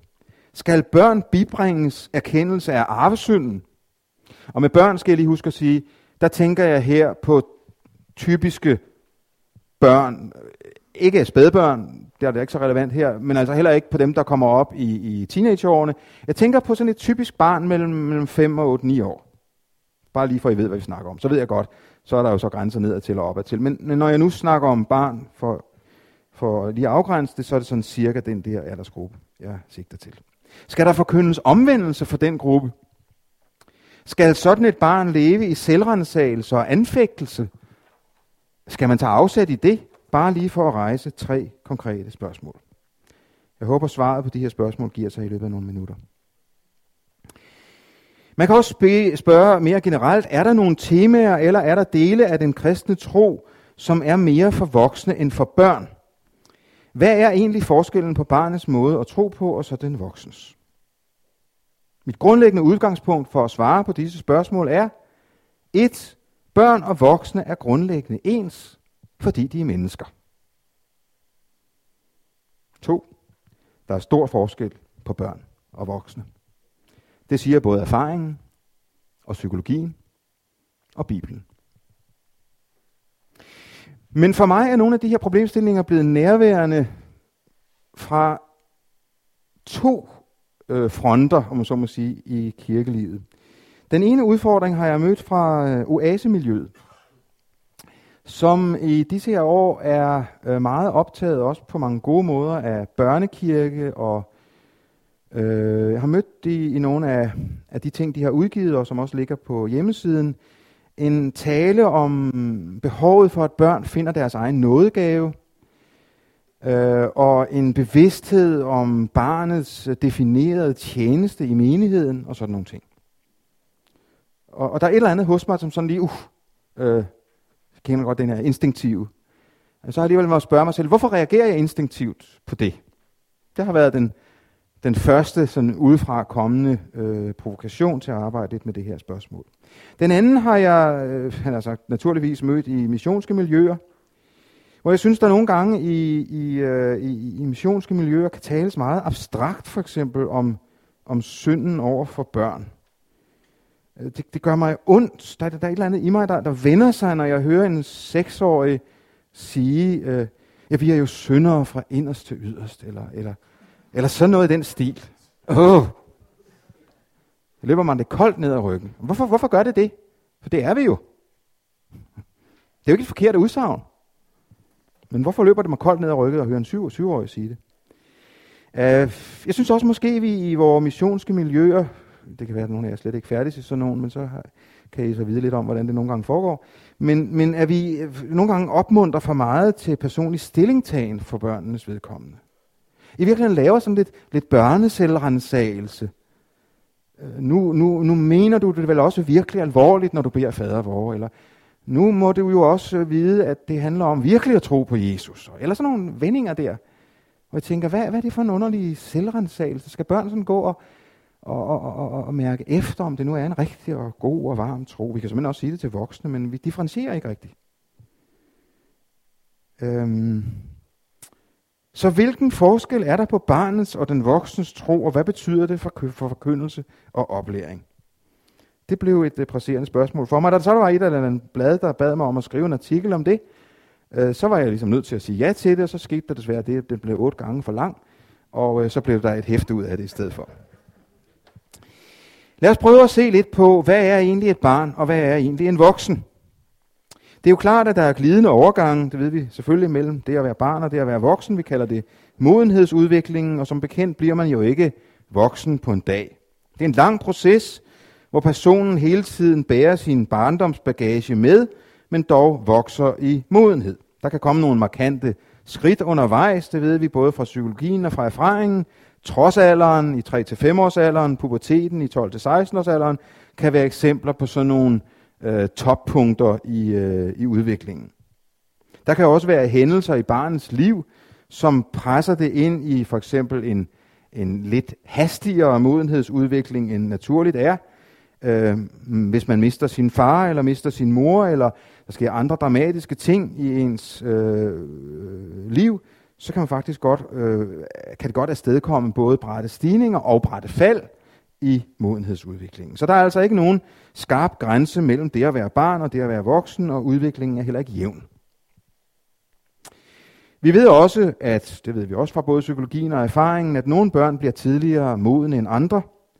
Jeg har i hvert fald tre stykker gående derhjemme, altså, jeg vil sige, at den går ikke derhjemme længere, men øh, hvor jeg med egne øjne ser, hvor stor forskel der er på nogen, som stort set godt kunne stemme til folketingsvalget som 15-årige. Det kunne de godt, for det, det, det, de, ja. og så er der andre, som selv som 25-årige øh, slet ikke rigtig øh, er kommet til, øh, til samme grad af modenhed, eller i hvert fald ikke på samme måde. Og så er det jo yderligere sådan, at nogle mennesker desværre går i stå i deres modenhedsudvikling, skønt de måske er 30 eller 50, så tænker og føler og opfører de sig i forholdsvis stadigvæk høj grad som, som et barn. Det siger Søren Kierkegaard også.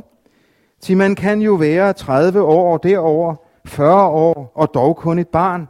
Ja, man kan dø som et gammelt barn. Citat slut. Søren Kierkegaard havde nok sit at slås med.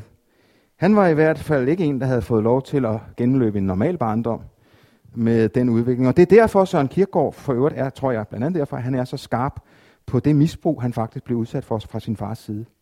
Og jeg har flere citater i, i, i det lille, lille hæfte, som helt klart viser, at han har en enorm opmærksomhed på, hvad der sker, når man bliver behandlet, som han gjorde, og ikke får lov at være barn, men bliver ført direkte ind i anfægtelsen som femårig. Det er jo frygteligt. Det er jo, det er jo det er børnemishandling. Men, men det er han jo så, så bevidst om, så en så han taler meget klart om det her. Så en del af min inspiration er faktisk hentet derfra. Ja?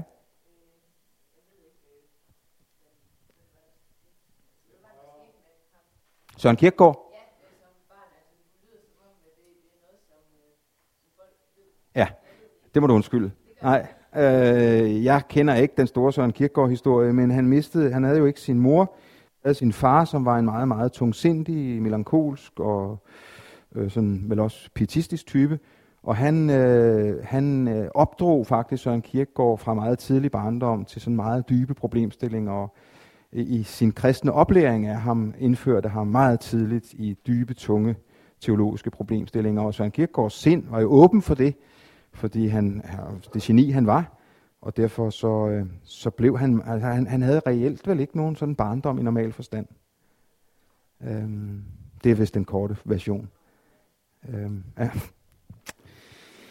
øhm, en grundlæggende forskel på øh, barn og voksen, og nu skal I lige være med på lidt øh, udviklingspsykologi her, øh, det, er, øh, det er det, vi kalder selvopfattelsen. Øh, og bare lige for at definere begreberne her, har jeg skrevet det på jeres ark, så er der ingen grund til at skrive det her på tavlen. Ja, det har jeg, så er der ingen grund til at skrive det her. Selvopfattelsen består, sådan, øh, i hvert fald i min terminologi, af selvbevidstheden, som er evnen til at betragte sig selv, og selvreflektionen, som er evnen til at vurdere sig selv, og tilsammen gør de, udgør de altså øh, selvopfattelsen, og den helt store forskel på barn og voksen, øh, det er, at selvopfattelsen Kombinationen af selvbevidsthed og selvreflektion er større for den voksne end for barnet. Øh, man mener rent øh, sådan, øh, udviklingspsykologisk, at et barn har ikke nogen bevidsthed om sig selv som et selvstændigt individ før i 4 til 6 måneders alderen. Det vil sige, at barnet i de første leveuger, øh, så vidt, man kan jo ikke spørge børn på det tidspunkt, men så vidt man ved, øh, opfatter de sig selv som en del af moren, typisk. Hende, der giver mad. Øh, I hvert fald er den nærmeste omsorgsperson. Og først i, i, i 4-6 måneders alderen udvikler barnet, begynder barnet udviklingen af erkendelse af sig selv som et selvstændigt individ, øh, adskilt fra omgivelserne. Og så vokser selvopfattelsen ellers derfra langsomt frem i barnet, og det giver sig et basalt udtryk på øh, fire forskellige områder, som jeg lige vil introducere jer for øh, ganske kort her. Øhm, min grundmodel for det her øhm, ser sådan her ud, i det jeg her øh, bruger øh, forholdet mellem konkret opfattelse og abstrakt opfattelse som øh, er det første af de fire øh, som eksempel. Modellen skal forstås på den måde, at Øh, det her punkt helt henne øh, til venstre er barnets fødsel, og man kan så overveje, hvad sker der før fødsel og sådan noget. Det lader vi lige ud ude nu. Vi regner med, at vi starter ved fødslen her. Øh, der er en dimension, eller nogle dimensioner i barnets liv, som på en eller anden måde er til stede næsten fra starten af. Og modeller må man altid tage med visse forbehold. Men her er altså den konkrete opfattelse versus den abstrakte opfattelse. Barnet opfatter ting konkret fra starten af. Det er mad, det blære, det er skrig, det er altså nogle meget, meget konkrete ting. Det er mors bryst, det er, det er varme, det er kulde, det, det, det, det, det er helt, helt konkrete, som barnet øh, opfatter. Den abstrakte opfattelse derimod, den udvikles kun langsomt, og det er meget bevidst, at jeg har lavet det her som en bølgelinje, for det er ikke en lige udvikling. Men kun langsomt, som tiden skrider frem, og når vi så kommer herhen omkring det, vi kunne kalde modenhedsetablering, og det er altså meget forskelligt om det som 15-årig, eller for den sags skyld som 35-årig.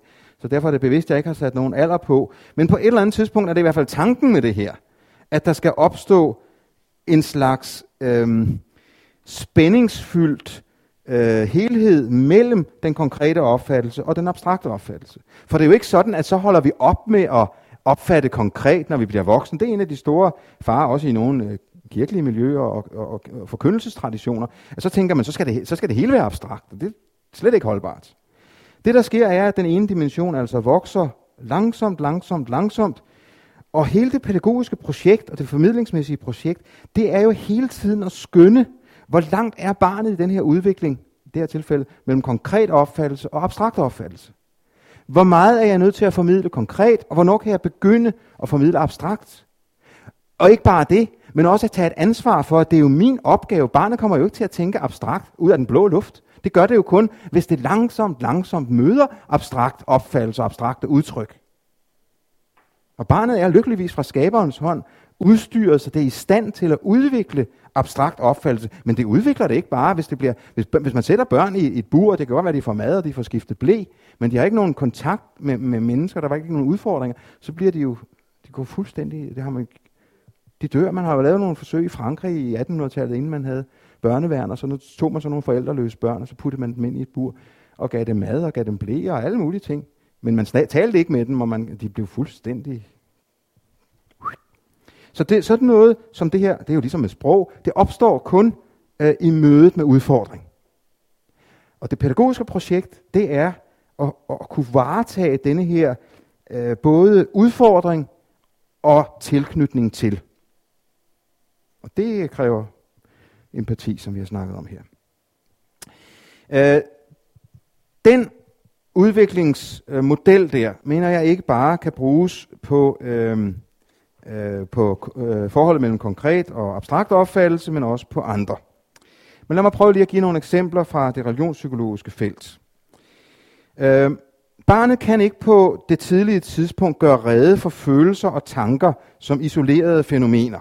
Hvis vi tager det religiøse felt, så er Gud det, at vi folder hænderne og beder. Det er derfor liturgi og tradition og ritual betyder så meget for børn og også for os som voksne. Fordi, fordi det er knyttet til, til dette konkrete. Barnet kan ikke gøre, en femårig kan ikke gøre rede for Gud. Som, som, det, har ikke et, det har ikke et Guds billede, det har en Guds opfattelse. Men denne Guds opfattelse, den er knyttet til noget meget konkret. Gud, det er, når vi folder hænderne og beder. Og så kan man sige, teologisk set, er det vel ikke rigtigt. Og så dog. Og så dog. Hvad er Gud der, hvis, hvis ikke det er det, vi taler med ham? Så det er ikke altid, at børnenes udtryk er så meget af vejen, som vi tænker. Gud er noget eller noget mere af noget, som barnet kender i forvejen, for eksempel en stærk mand eller en tryg favn. Barnet er derfor heller ikke i stand til at anvende symboler og metaforer. Dets abstraktionsevne, altså evnen til at se sammenhænge og generelle træk, er også begrænset. Og derfor skal man tale konkret og ikke abstrakt til børn. Og det hænger også sammen med barnets sproglige udvikling. Det gør for øvrigt mange af de her ting. Øhm, abstrakt tænkning og tale, det forudsætter moden sproglig udvikling, og den kommer altså som bekendt først øh, længere fremad. Men vi er altså inde hele tiden i en udfordring til både at puffe på den abstrakte opfattelse, og samtidig respektere, at den er der ikke i fuldmoden stand endnu, Claus.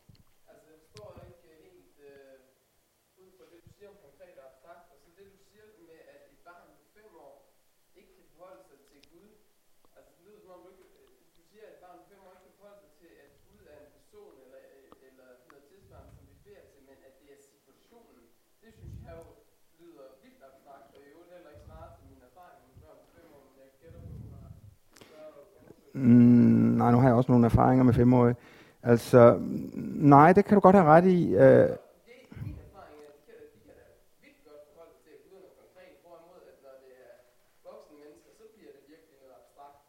er det er det jo, men de kan ikke forholde sig til, til lad os tage et begreb som treenighed. Eller Gud er ånd. Gud er jo ånd. Det siger ikke en femårig noget. Men det, som siger en femårig noget, det er, Gud er ham, som jeg trygt kan bede til, når jeg lægger mig til at sove, og når jeg er bange for bøgemanden under sengen.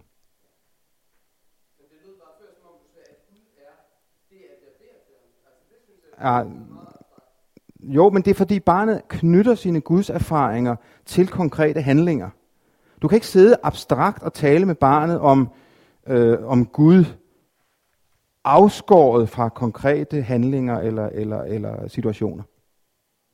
Øh, det det er en lang historie egentlig. Det handler om forskellen mellem begrebet Guds opfattelse og Guds billede. Man skiller i religionspsykologien mellem de to. For barnet har en, en Guds opfattelse. Helt klart. Og det er det, du oplever, når, når, når dit femårige barn, hvis du selv har sådan et, eller kender andre, der har det. De har en helt klar opfattelse af Gud. Men de har ikke et billede af Gud i den forstand, som du og jeg har. Og kan bruge begreber som treenighed og ånd og øh, øh sådan, nogle, sådan nogle abstrakte begreber. Hanne? At når kalder så det netop at. Og identificerer Gud med Mm. og det så er en uheldig identifikation, så kan der gå nogle ting. Ja, det er i sig selv et meget interessant spørgsmål. Øh, det kan der nemlig gøre.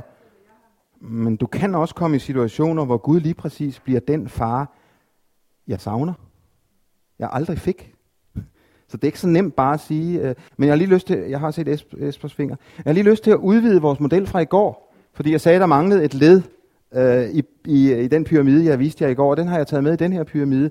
Og det er det, jeg kalder repræsentationsniveauet. Og der er vi nede ved det, som den 3-4-5-årige øh, er, er, er meget dybt afhængig af, og som du også lige øh, relaterer til nu, Hanne. Nemlig at, at et eller andet sted, og det, nu snakker vi religionspsykologi, det er jo ikke, vi snakker ikke Helligånd nu, han gør jo lige præcis, hvad han vil, og det, det er religionspsykologi, vi snakker nu. Øh, at der sker der en repræsentation af Gud gennem de første voksne rollemodeller. Alt tyder på, at barnet udvikler sin Guds opfattelse gennem en typisk en far eller en mor, eller i hvert fald den nære omsorgsperson. Og det bliver de første brikker i barnets billede eller opfattelse af Gud. Og derfor er repræsentationsniveauet faktisk endnu mere grundlæggende end deltagelsesniveauet, som vi snakkede om i går. Det, hvor vi bare må erkende, at vi som voksne, som fædre og mødre eller som nære omsorgspersoner, bliver repræsentationer for det lille barn i dets første opbygning af, hvem Gud er. Barnet begynder ikke med et abstrakt gudsbegreb, og så siger man, at det er så ligesom far. Det går den modsatte vej. Esper? Barnet har der billeder, så, så ellers skal man da være meget øh, religionspædagogisk, psykologisk orienteret over det her selvfølgelig. Jeg mener, det, det lander der netop, som du siger, billeder af far og mor, altså Gud er en Mm, overfar, mm, den gode far, far, far, eller den strenge far, eller, mm, mm, og, og, og det, er de, det er da de Mm, mm. Mm, har, mm, Mm. Ja den stærke mand, altså det er mm. billeder, og der har de der billeder der. Og Ja. hvor er Gud, så vil jeg glemmer det alle aldrig. Kom Simon jo ind som 4-5 år, han diskuterede ude i sandkassen åbenbart med en kammerat fra gaden, der ikke boede på. Mm. Og ikke vidste, hvor stor han var i hvert fald. Mm. Men det spurgte han, og det var mens jeg skrev prædiken, så det vidste jeg jo ikke. Og jeg sagde, ja, det er jo ikke så nemt. Så mens jeg sådan overvejede, så synes jeg, er han større end flagstang? Ja. ja, det er han. Og han er stærkere end Tarzan, ja, det er han. Ja, det. Men, men det kan godt være, at det er lidt misforståeligt, at man i traditionel religionspsykologisk øh, litteratur så skældner mellem Guds opfattelse og Guds billede, fordi selvfølgelig har børnene nogle billeder af Gud, men man skældner normalt i sprogbrugen her og siger, at barnet har en Guds opfattelse, som selvfølgelig er masser af billeder på, men, men Guds billede som en, ja, ingen af os har jo i virkeligheden, når det så kommer til stykket, det sande billede af Gud. Det ved jeg nok. Men vi har et mere afrundet og abstrakt begrebsapparat at bruge på beskrivelsen af Gud. Hvor barnet er helt afhængigt af sine konkrete erfaringer. Og det giver rigtig god mening at sige, at Gud er større end flagstangen, og Gud er stærkere end Tarzan. Det er ikke pjat at sige det på den måde. For det giver mening i den femårige øh, optik. Ja, det er den traditionelle sprogbrug. Ja, beklager. Ja, Beate.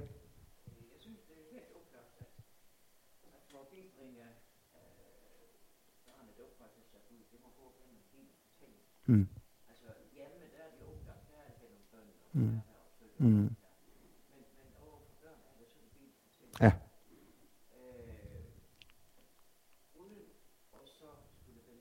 Mm. Ja.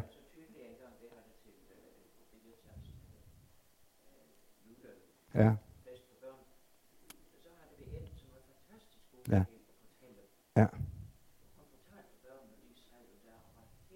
Ja. Ja. Ja. Ja. Ja. Ja. Ja. Ja. Ja. Ja, ja, ja, ja. Det er derfor, jeg indfører bibelfortælling som en selvstændig kategori. Og med bibelfortælling mener jeg nemlig fortælling uden forkyndelse, altså uden pointegivning og uden, og så kan vi også lære, at det simpelthen den rå, og det, det kommer, det, du foregriber mit manus her, fordi det kommer som, som for mig at se et af, af hovedgrebene øh, for netop at, at, at gå ind i den her udviklingsproces. Øh, der er fortællingen næsten alle måder, både, både psykologisk og pædagogisk og teologisk, et meget, meget vigtigt redskab i den her udvikling. Så det kommer lige lidt længere hen her. Øh, det, det er et genialt greb øh, for at, at, at både promovere den der udvikling og for at respektere den. Ja, vi er nødt til at trille lidt videre, fordi øh, noget af det samme øh, vil jeg så mene gør sig gældende på øh, tre andre felter. Jeg skal lige kort prøve at gennemgå dem. Uh, Forholdet mellem, mellem tanker og følelser, eller for at bruge et synonym, øh, forholdet mellem spontanitet og refleksivitet. Det mener jeg sådan i de store hovedlinjer bevæger sig efter den samme øh, udviklingsmodel.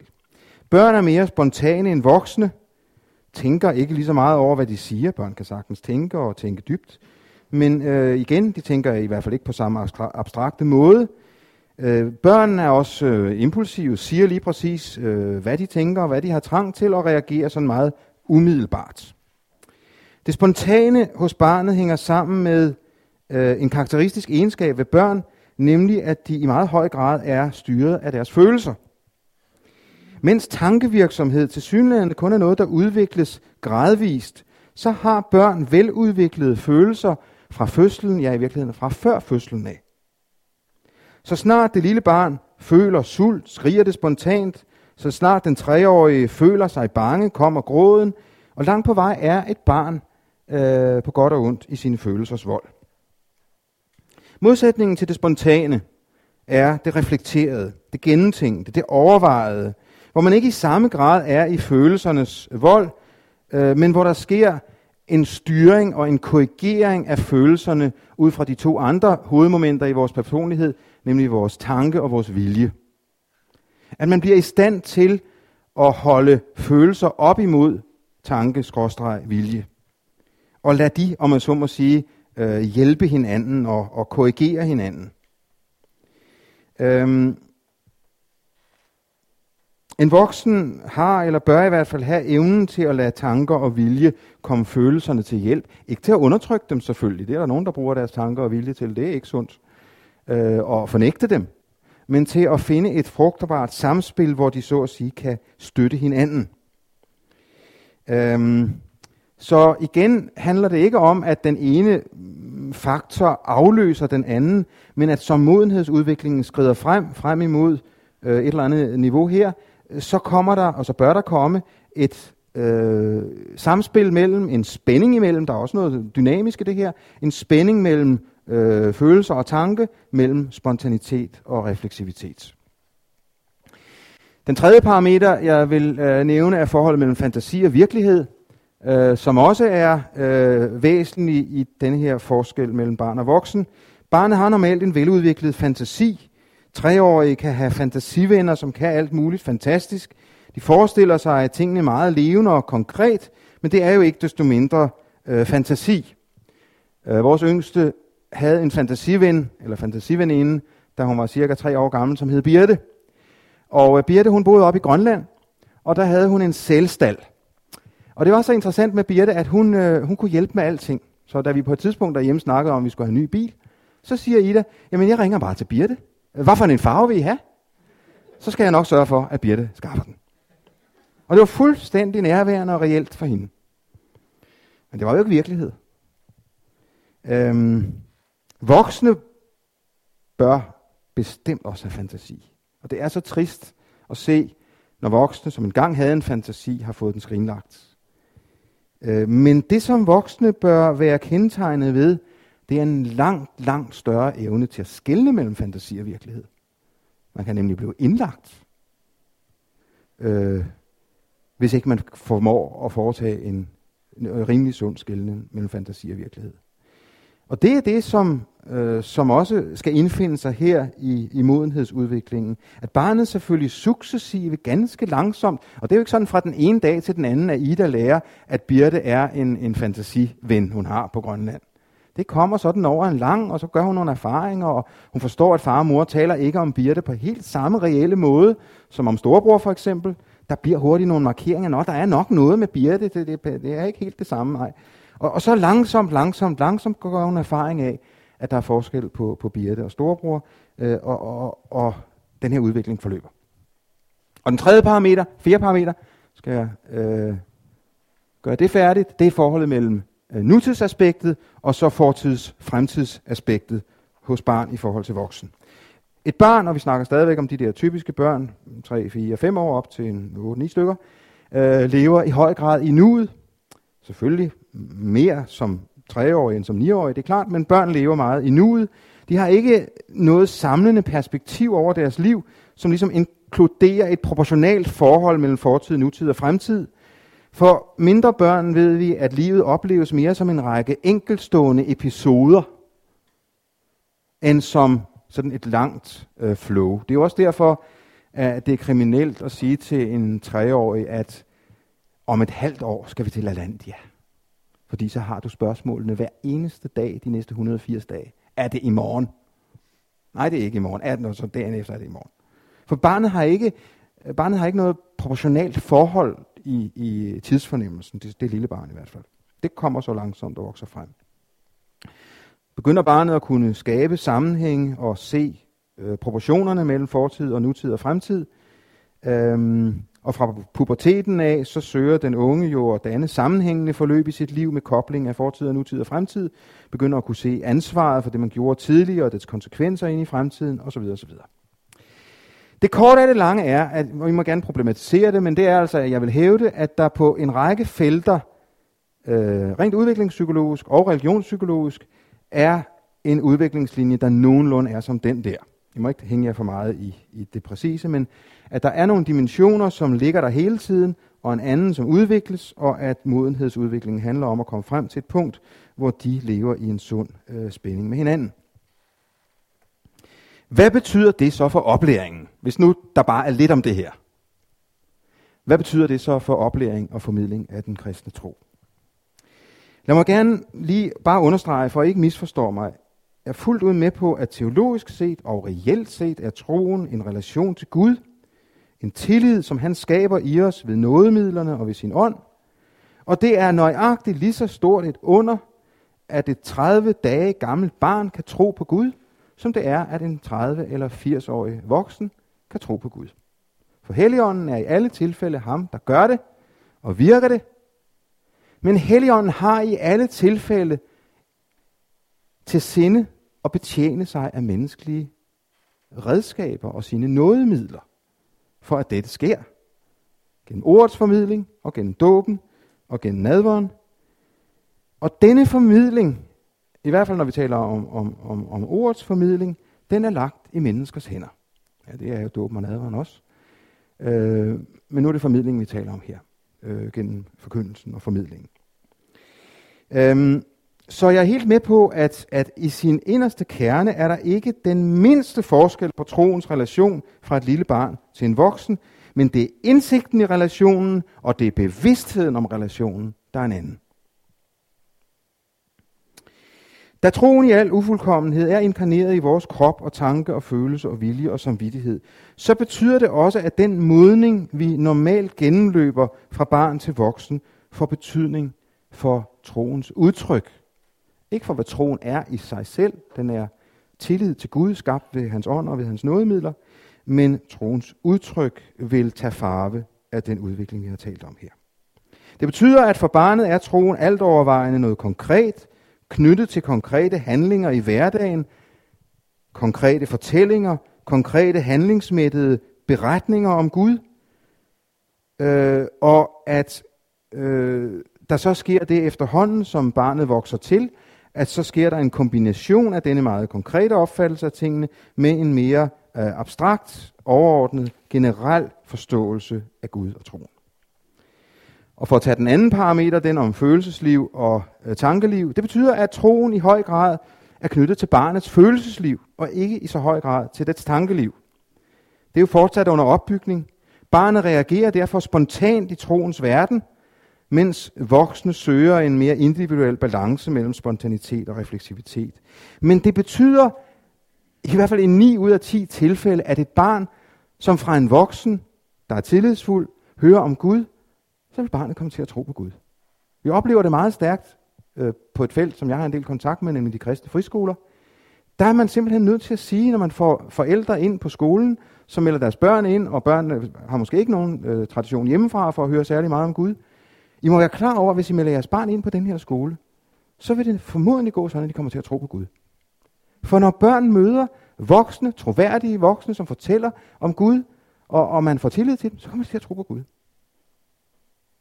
Det er fantastisk. Og det skal forældrene vide. Jeg sådan spiller klaveret. Mm, Nej, det er også en erfaring. Jeg vil så sige, at det gælder jo så ikke i alle tilfælde, fordi det, også her, øh, jeg læste i Christi Dagblad for et år eller to siden en meget, egentlig meget stærk beretning om en kvinde, øh, som nu var oppe i 70'erne, som fortalte om, hvordan hun allerede, som hun kunne huske det, allerede som fem eller seks årig, havde fraskrevet sig troen. Det, det er meget sjældent. Det er meget, meget sjældent. Hun er undtagelsen, der bekræfter reglen. Hun voksede op i god, en god kristen ramme. Der er ikke noget med en, øh, intimisering og ting og sager og, og ting, der skulle... Men hun meget, meget tidligt blev hun sig bevidst, jeg vil ikke samme vej som far og mor, jeg vil ikke tro på Gud. Det er virkelig, virkelig sjældent. Så i, i 9 ud af 10 tilfælde, så, så, vil, så vil der ske det, at et barn, som, som hører om Gud fra, fra gode, tillidsfulde voksne, øh, kommer til tro på ham. Børns veludviklede fantasi indebærer, at især fortælling af Bibels historie går rent ind. Barnet er hurtigt i stand til at danne sig billeder af det fortalte, og får hurtigt tillid til, at det, der fortælles om Gud, er sandt. Og fortællingen er på en eller anden genial måde øh, jo en, en, en, en parameter, som knytter til ved alle de her fire. Øhm, fordi fortællingen er konkret, og knytter til ved konkrete handlingsmættede forløb. Fortællinger er meget følelsesmættede. Øh, det er noget af det, fortællingen kan i modsætning til, til sådan en lidt mere tør undervisning, den kan, den, kan, den kan sætte vores følelser i sving. Det gør god fortælling. Øh, den er fantasi appellerende. Den appellerer til vores fantasi, og den udvikler vores fantasi. Så I skal bare vide, hvis I vil gøre børn en tjeneste, og det siger udviklingspsykologerne, så fortæl historier for dem. For det er identitetsskabende at høre fortællinger. Det er det ikke mindst i en tid, hvor børns verden er fuld af firkantede skærme. De går jo med den på øh, armbåndene her, og de har deres mobiltelefoner, de har deres Playstation og deres øh, tv-kasser, og inde på værelset selvfølgelig, og hele baduljen. Børns verden er fuld af præfabrikerede billeder i dag. Men alle psykologer og psykologiske undersøgelser siger, at børn udvikler sig mere, deres identitet udvikles mere ved at få individuelle billeder, og det er jo det, fortællingen kan. Den giver jo ikke Disney-billeder herinde den giver de billeder, som er, er, er, er mit liv. Så I gør børn en kæmpemæssig, rent elementær menneskelig tjeneste ved at fortælle for dem. Fordi det udvikler deres identitet simpelthen. De bliver mere sig selv ved at høre historie. Det gælder også bibelhistorie. Så der knytter den til. Og så har fortællingen jo yderligere det vidunderlige aspekt, at den forener nutid og fortid fremtid. For når den gode fortælling kører, så er det nutid. Jeg havde en vidunderlig oplevelse af det her en gang i skolen. Jeg underviste på en, en kristen friskole i Hvidovre, og jeg havde en tradition med på skolen, at vi kunne skrive op, hvis der var nogle øh, bedeemner. Det man ikke gør alt for meget i kristendomsundervisning, men det gjorde jeg. Øh, der var altid mange, øh, der var altid mange kæledyr, men vi bad kun for et kæledyr per dag. Men ellers fik de lov til at skrive op på tavlen, og så bad jeg kort for det. Og så havde vi haft om, så havde vi haft om David og Batseba. Og, øhm, og jeg havde fortalt om David og Batseba, det er jo en frygtelig historie.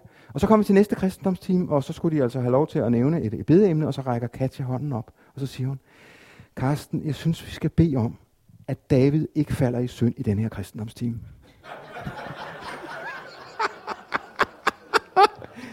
og så har fortællingen virket, for så er det så meget nutid for Katja. Så det må vi da for alt i verden bede om, at det ikke sker igen, for det er forfærdeligt. Der er fortællingen blevet denne vidunderlige kobling af fortid og nutid, som, som får hele klaveret til at spille. Ja, jeg tror faktisk, jeg sagde, at det, det har jeg desværre ikke, øh, det er, det er jeg ikke herover. Så, så vi gjorde det ikke. Nej. så hurtigt tror jeg ikke, jeg var. Men jeg, jeg, nej, jeg gjorde det faktisk ikke, for jeg synes, der vil man ligesom stikke hende blå i øjnene, og så vil hun tro, at det var svar på hendes bøn eller vores bøn, at nu gjorde han det faktisk ikke i den kristendomstime. Niels?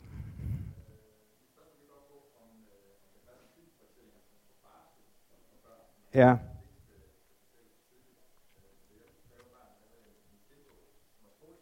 Ja. Ja. Ja.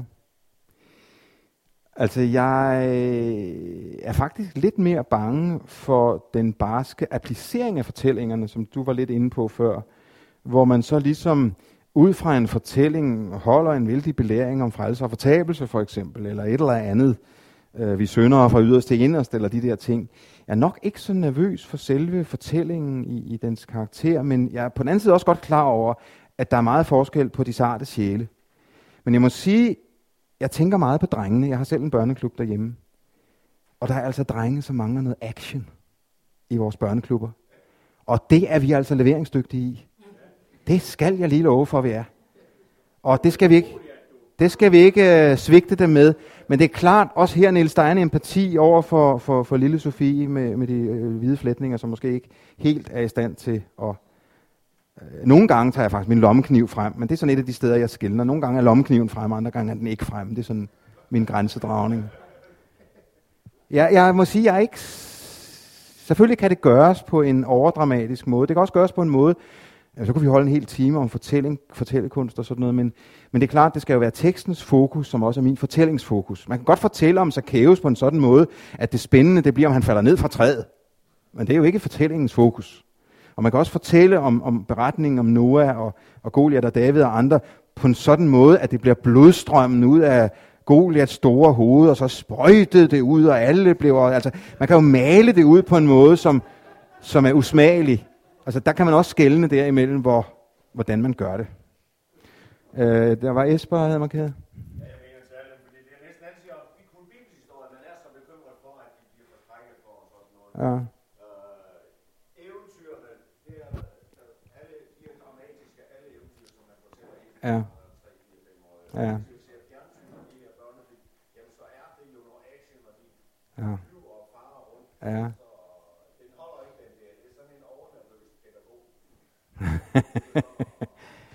ja, vi skal snart runde af, Claus. Uh, ja, men kom lige med det.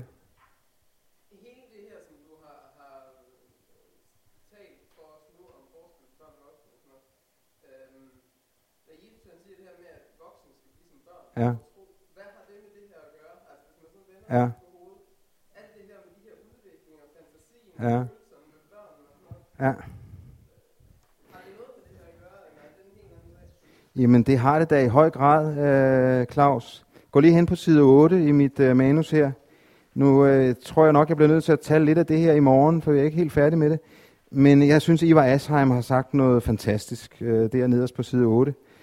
Øh, også om hele det her forhold med syndserkendelse og anfægtelse osv. osv. Hvis vi nu tager anfægtelsen som, som fænomen. Anfægtelsen skal føre den voksne derhen, hvor barnet er uden anfægtelse. Til det punkt, hvor man lader sig tilsige evangeliet uden modsigelse, som i dåbens øjeblik. Netop spædbarnet kan tjene som den klareste illustration af den situation over for Gud, som anfægtelsen skal virkelig gøre. Det synes jeg er ualmindeligt klogt sagt. Og der synes jeg, at han griber noget omkring den dimension, som, som jo er en dimension, nemlig barnet som forbillede øh, i troens univers. Men det er altså ikke et forbillede i hensyn til barnagtighed.